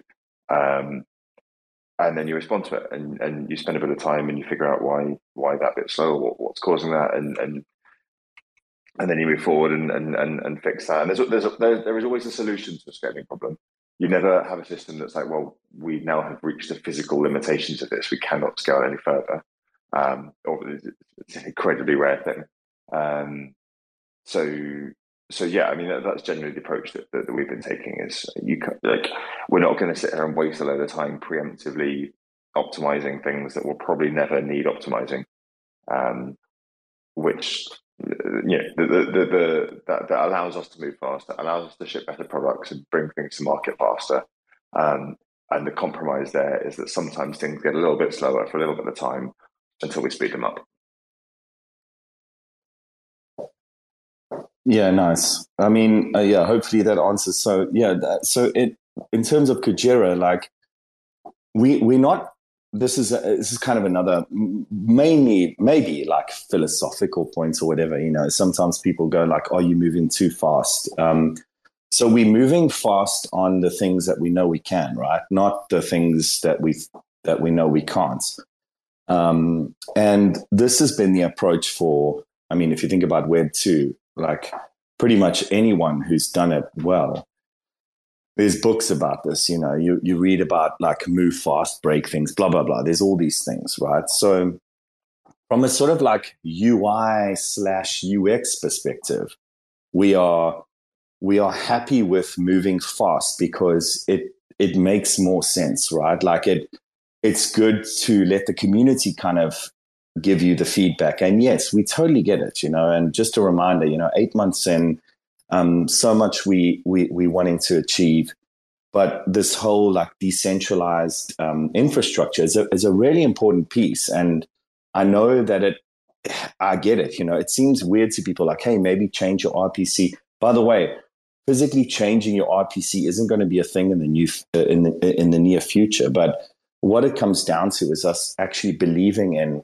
pushing forward and trying, not trying, literally creating um, a truly decentralized system from end to end. So, um, yeah, lots of lots of talk around open source, lots of talk around decentralization, all these things. These are all things that we are purposefully pushing towards. So, um, there's going to be teething issues, but at the end of the day, you know, Kujira is going to come along and be an organization that is pretty much spread around by all over the world you talk about Mike talking about the DAO and people getting involved, they're going to be like spread around so much that it really isn't a single entity anymore. It's literally community owned.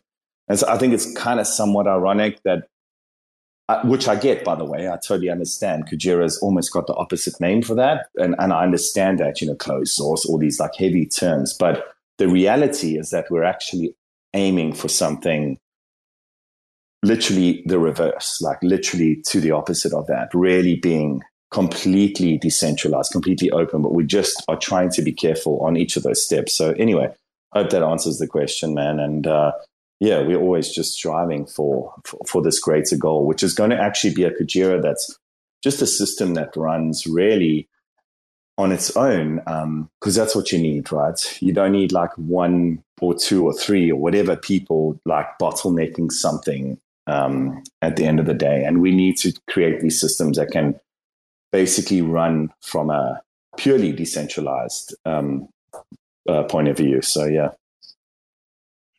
Got it. Hey, thanks for for the the reply. Just one more question for you. Uh, is there any um, any more information on cross chain uh, for Orca?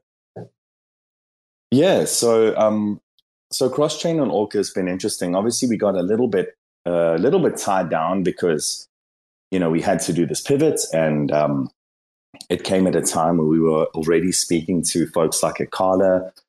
Um, they had an unfortunate uh, situation, of course, with their stablecoin, and they've been rectifying that. So, just to let you all know, the EVM uh, queue and and and app for Orca is is is done. Right, it's it, it's good to go obviously, when it comes to new markets, it's um, there's a few tweaks that need to go on here and there. But so the Orca thing is pretty interesting. Like it, people love it, and they love the fact that the community can get involved and all the rest of it. But I think what people on the call need to understand is that probably a lot of these markets are running their own bots, even right. So it's a weird it's a it's a bit of a long sell, but it works, right? So these people are going, okay, so we either forfeit our own profit, like basically liquidating our own users, or we bring the users in and let them kind of benefit. So it's it, it's it's an interesting angle. Acala got it straight away, and as I say, like we would have been we would have been launched on Acala literally four or five months ago already, and and it's going to happen. But as I say, it was just a purely So I think what you're going to see is once we are once we are out in that ecosystem, you know, now now suddenly there's a Polkadot um, ecosystem where people can come along and natively, by the way, you know, literally connect their their familiar wallets and all the rest of it. It's not even there's no real concern as to Kujira, except obviously the stakers get the rewards. But yeah, it's um, we've got I think like 22 conversations open, and I think what people are going to see is when the first iteration of that goes out, much like it did in in in the Cosmos, right? So you look at the Cosmos, we started on Terra now we obviously are our own chain. Orc is up and running. There's many people who are kind of getting in touch, but I think I think it's just a timing thing. I think people need to come along and kind of watch it happening because I mean we believe strongly, and why not? So here's the thing: either you let your users bid on liquidations until the point that the bid threshold gets lower, in which case those bots get their you know get their earnings regardless if it goes under that threshold. So, in case people don't know, let's say, for example, there's a Atom USDC market, whatever. If um, there's a threshold that is set on every market, right? Let's say it's ten thousand dollars worth of bids, just for argument's sake.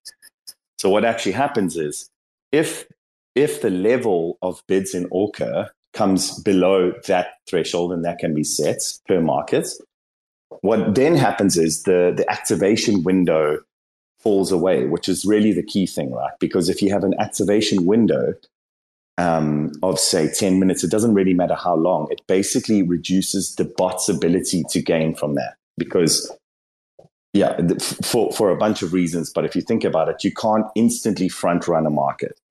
Whereas once it falls below that threshold, these bots are able to come in and there's no activation window and they can bid up to the max percentage. So it's it, it, it's a lot of again like a lot of what we've been saying. There's a lot of education around it. People love the idea of the community getting involved, but yeah, there's often a lot of kind of murky stuff around how they do liquidations. And so it's kind of a long journey for us because it's not the norm. And there are a lot of people that stand to lose a lot of money, right? It's like pure disruption. It's, um, it's kind of uncomfortable. Um, to be honest, it's, un- it's uncomfortable for a lot of protocols, a lot of liquidators, all the rest of it. But we kind of have to be steadfast in our belief that you know a multi-billion dollar industry shouldn't be sh- um, you know hidden away from the general public um, because obviously, right, if you can have a system where the general public can get first access and it's human first, and then after that, the bots can come in, that seems a lot more, you know, decentralized crypto, blockchain, whatever terms you want to throw in. So, yeah, um, Acala have been in constant touch. You know, we're going to be, we'll be on Polkadot soon, and I think that's going to lead to a lot more and yeah, plenty of conversations and stuff. But yeah, just wanted to explain the kind of nuances involved there. Great. Thanks, Dev. Appreciate it. No worries, man. Yeah, cool, peeps. So yeah, I guess we've been going like quite a long time. You know, I don't want to kind of cut anyone off. I think, yeah, there's no more requests. And just wanted to say thank you very much. And I hope this was um, informative because we want people to kind of understand what we're doing, hear us speak, you know, kind of understand all the all the different elements that are at play here and all the different people that are involved. And that's only going to grow. So anyway just wanted to say thank you very much everyone. Like love you loads. And yeah have a good evening or day or whatever. And we'll chat super soon. Big love thanks for checking out another episode of the ether that was a chinwag with hans brett dove and special guests recorded on thursday march 30th 2023. For TerraSpaces.org, I'm Finn. Thanks for listening. And if you want to keep listening, head on over to terraspaces.org slash donate and show some support back. Sneaking through back alleys on a little cosplay. Broadway all day, looking like the wrong way. Resuscitating major players in the waiting room. Sifting through the paperwork while I be debating fools. Breaking rules, breaking bad, like we always wait for doom. Slayed a few in my early years, off beneath the shroom. Sitting in the dark, waiting for the daily news to let us know what we should believe as the latest truth. Stay aloof, writing rhymes in the studio. Trying to keep it well lit like filming a movie roll. Sorting through support from your endorsements. Of course, we're tripping balls, handed reports it. The latest proof ain't a way to move, change the view. Just a bunch of pack of heads living in a chicken coop. Picking at the dinner, finger licking like the plate is. So kick it for a minute, then show me what that thing could do. Two plus two. Show me what that thing could do. Two plus two. Show me what that thing could do. Two plus two. Show me what that thing could do. Two plus two. Big thinking energy always gets the best of me when I kick it in the lab, messing with new recipes. Gotta mix and match, flip the latch, letting rhythm scratch. Dope shit, spitting facts with my vision smash. Big drip aristocrats, dishing out a list of trash. Missing wisdom, this fish is too big to catch. Better let the missus know where you hid the stash. Watch your next step, bro, before you hit the traps. Walking on eggshells, tripping over landmines, and I'm about done dealing with these damn lies. Man, I'm looking at this planet like a franchise, chastised into digging holes in the back nine. The latest proof ain't a way to move, change the view. Just a bunch of peckerheads living in a chicken coop. Picking at the dinner, finger licking like the plate is good. So kick it for a minute, then show me what that thing could do. Two plus two. Show me what that thing could do. Two plus two. Show me what that thing could do.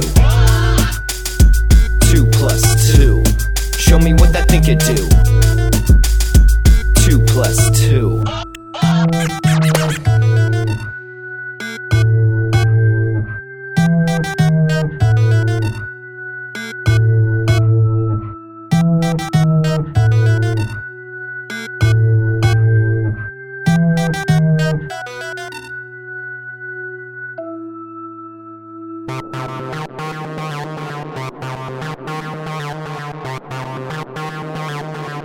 TerraSpaces.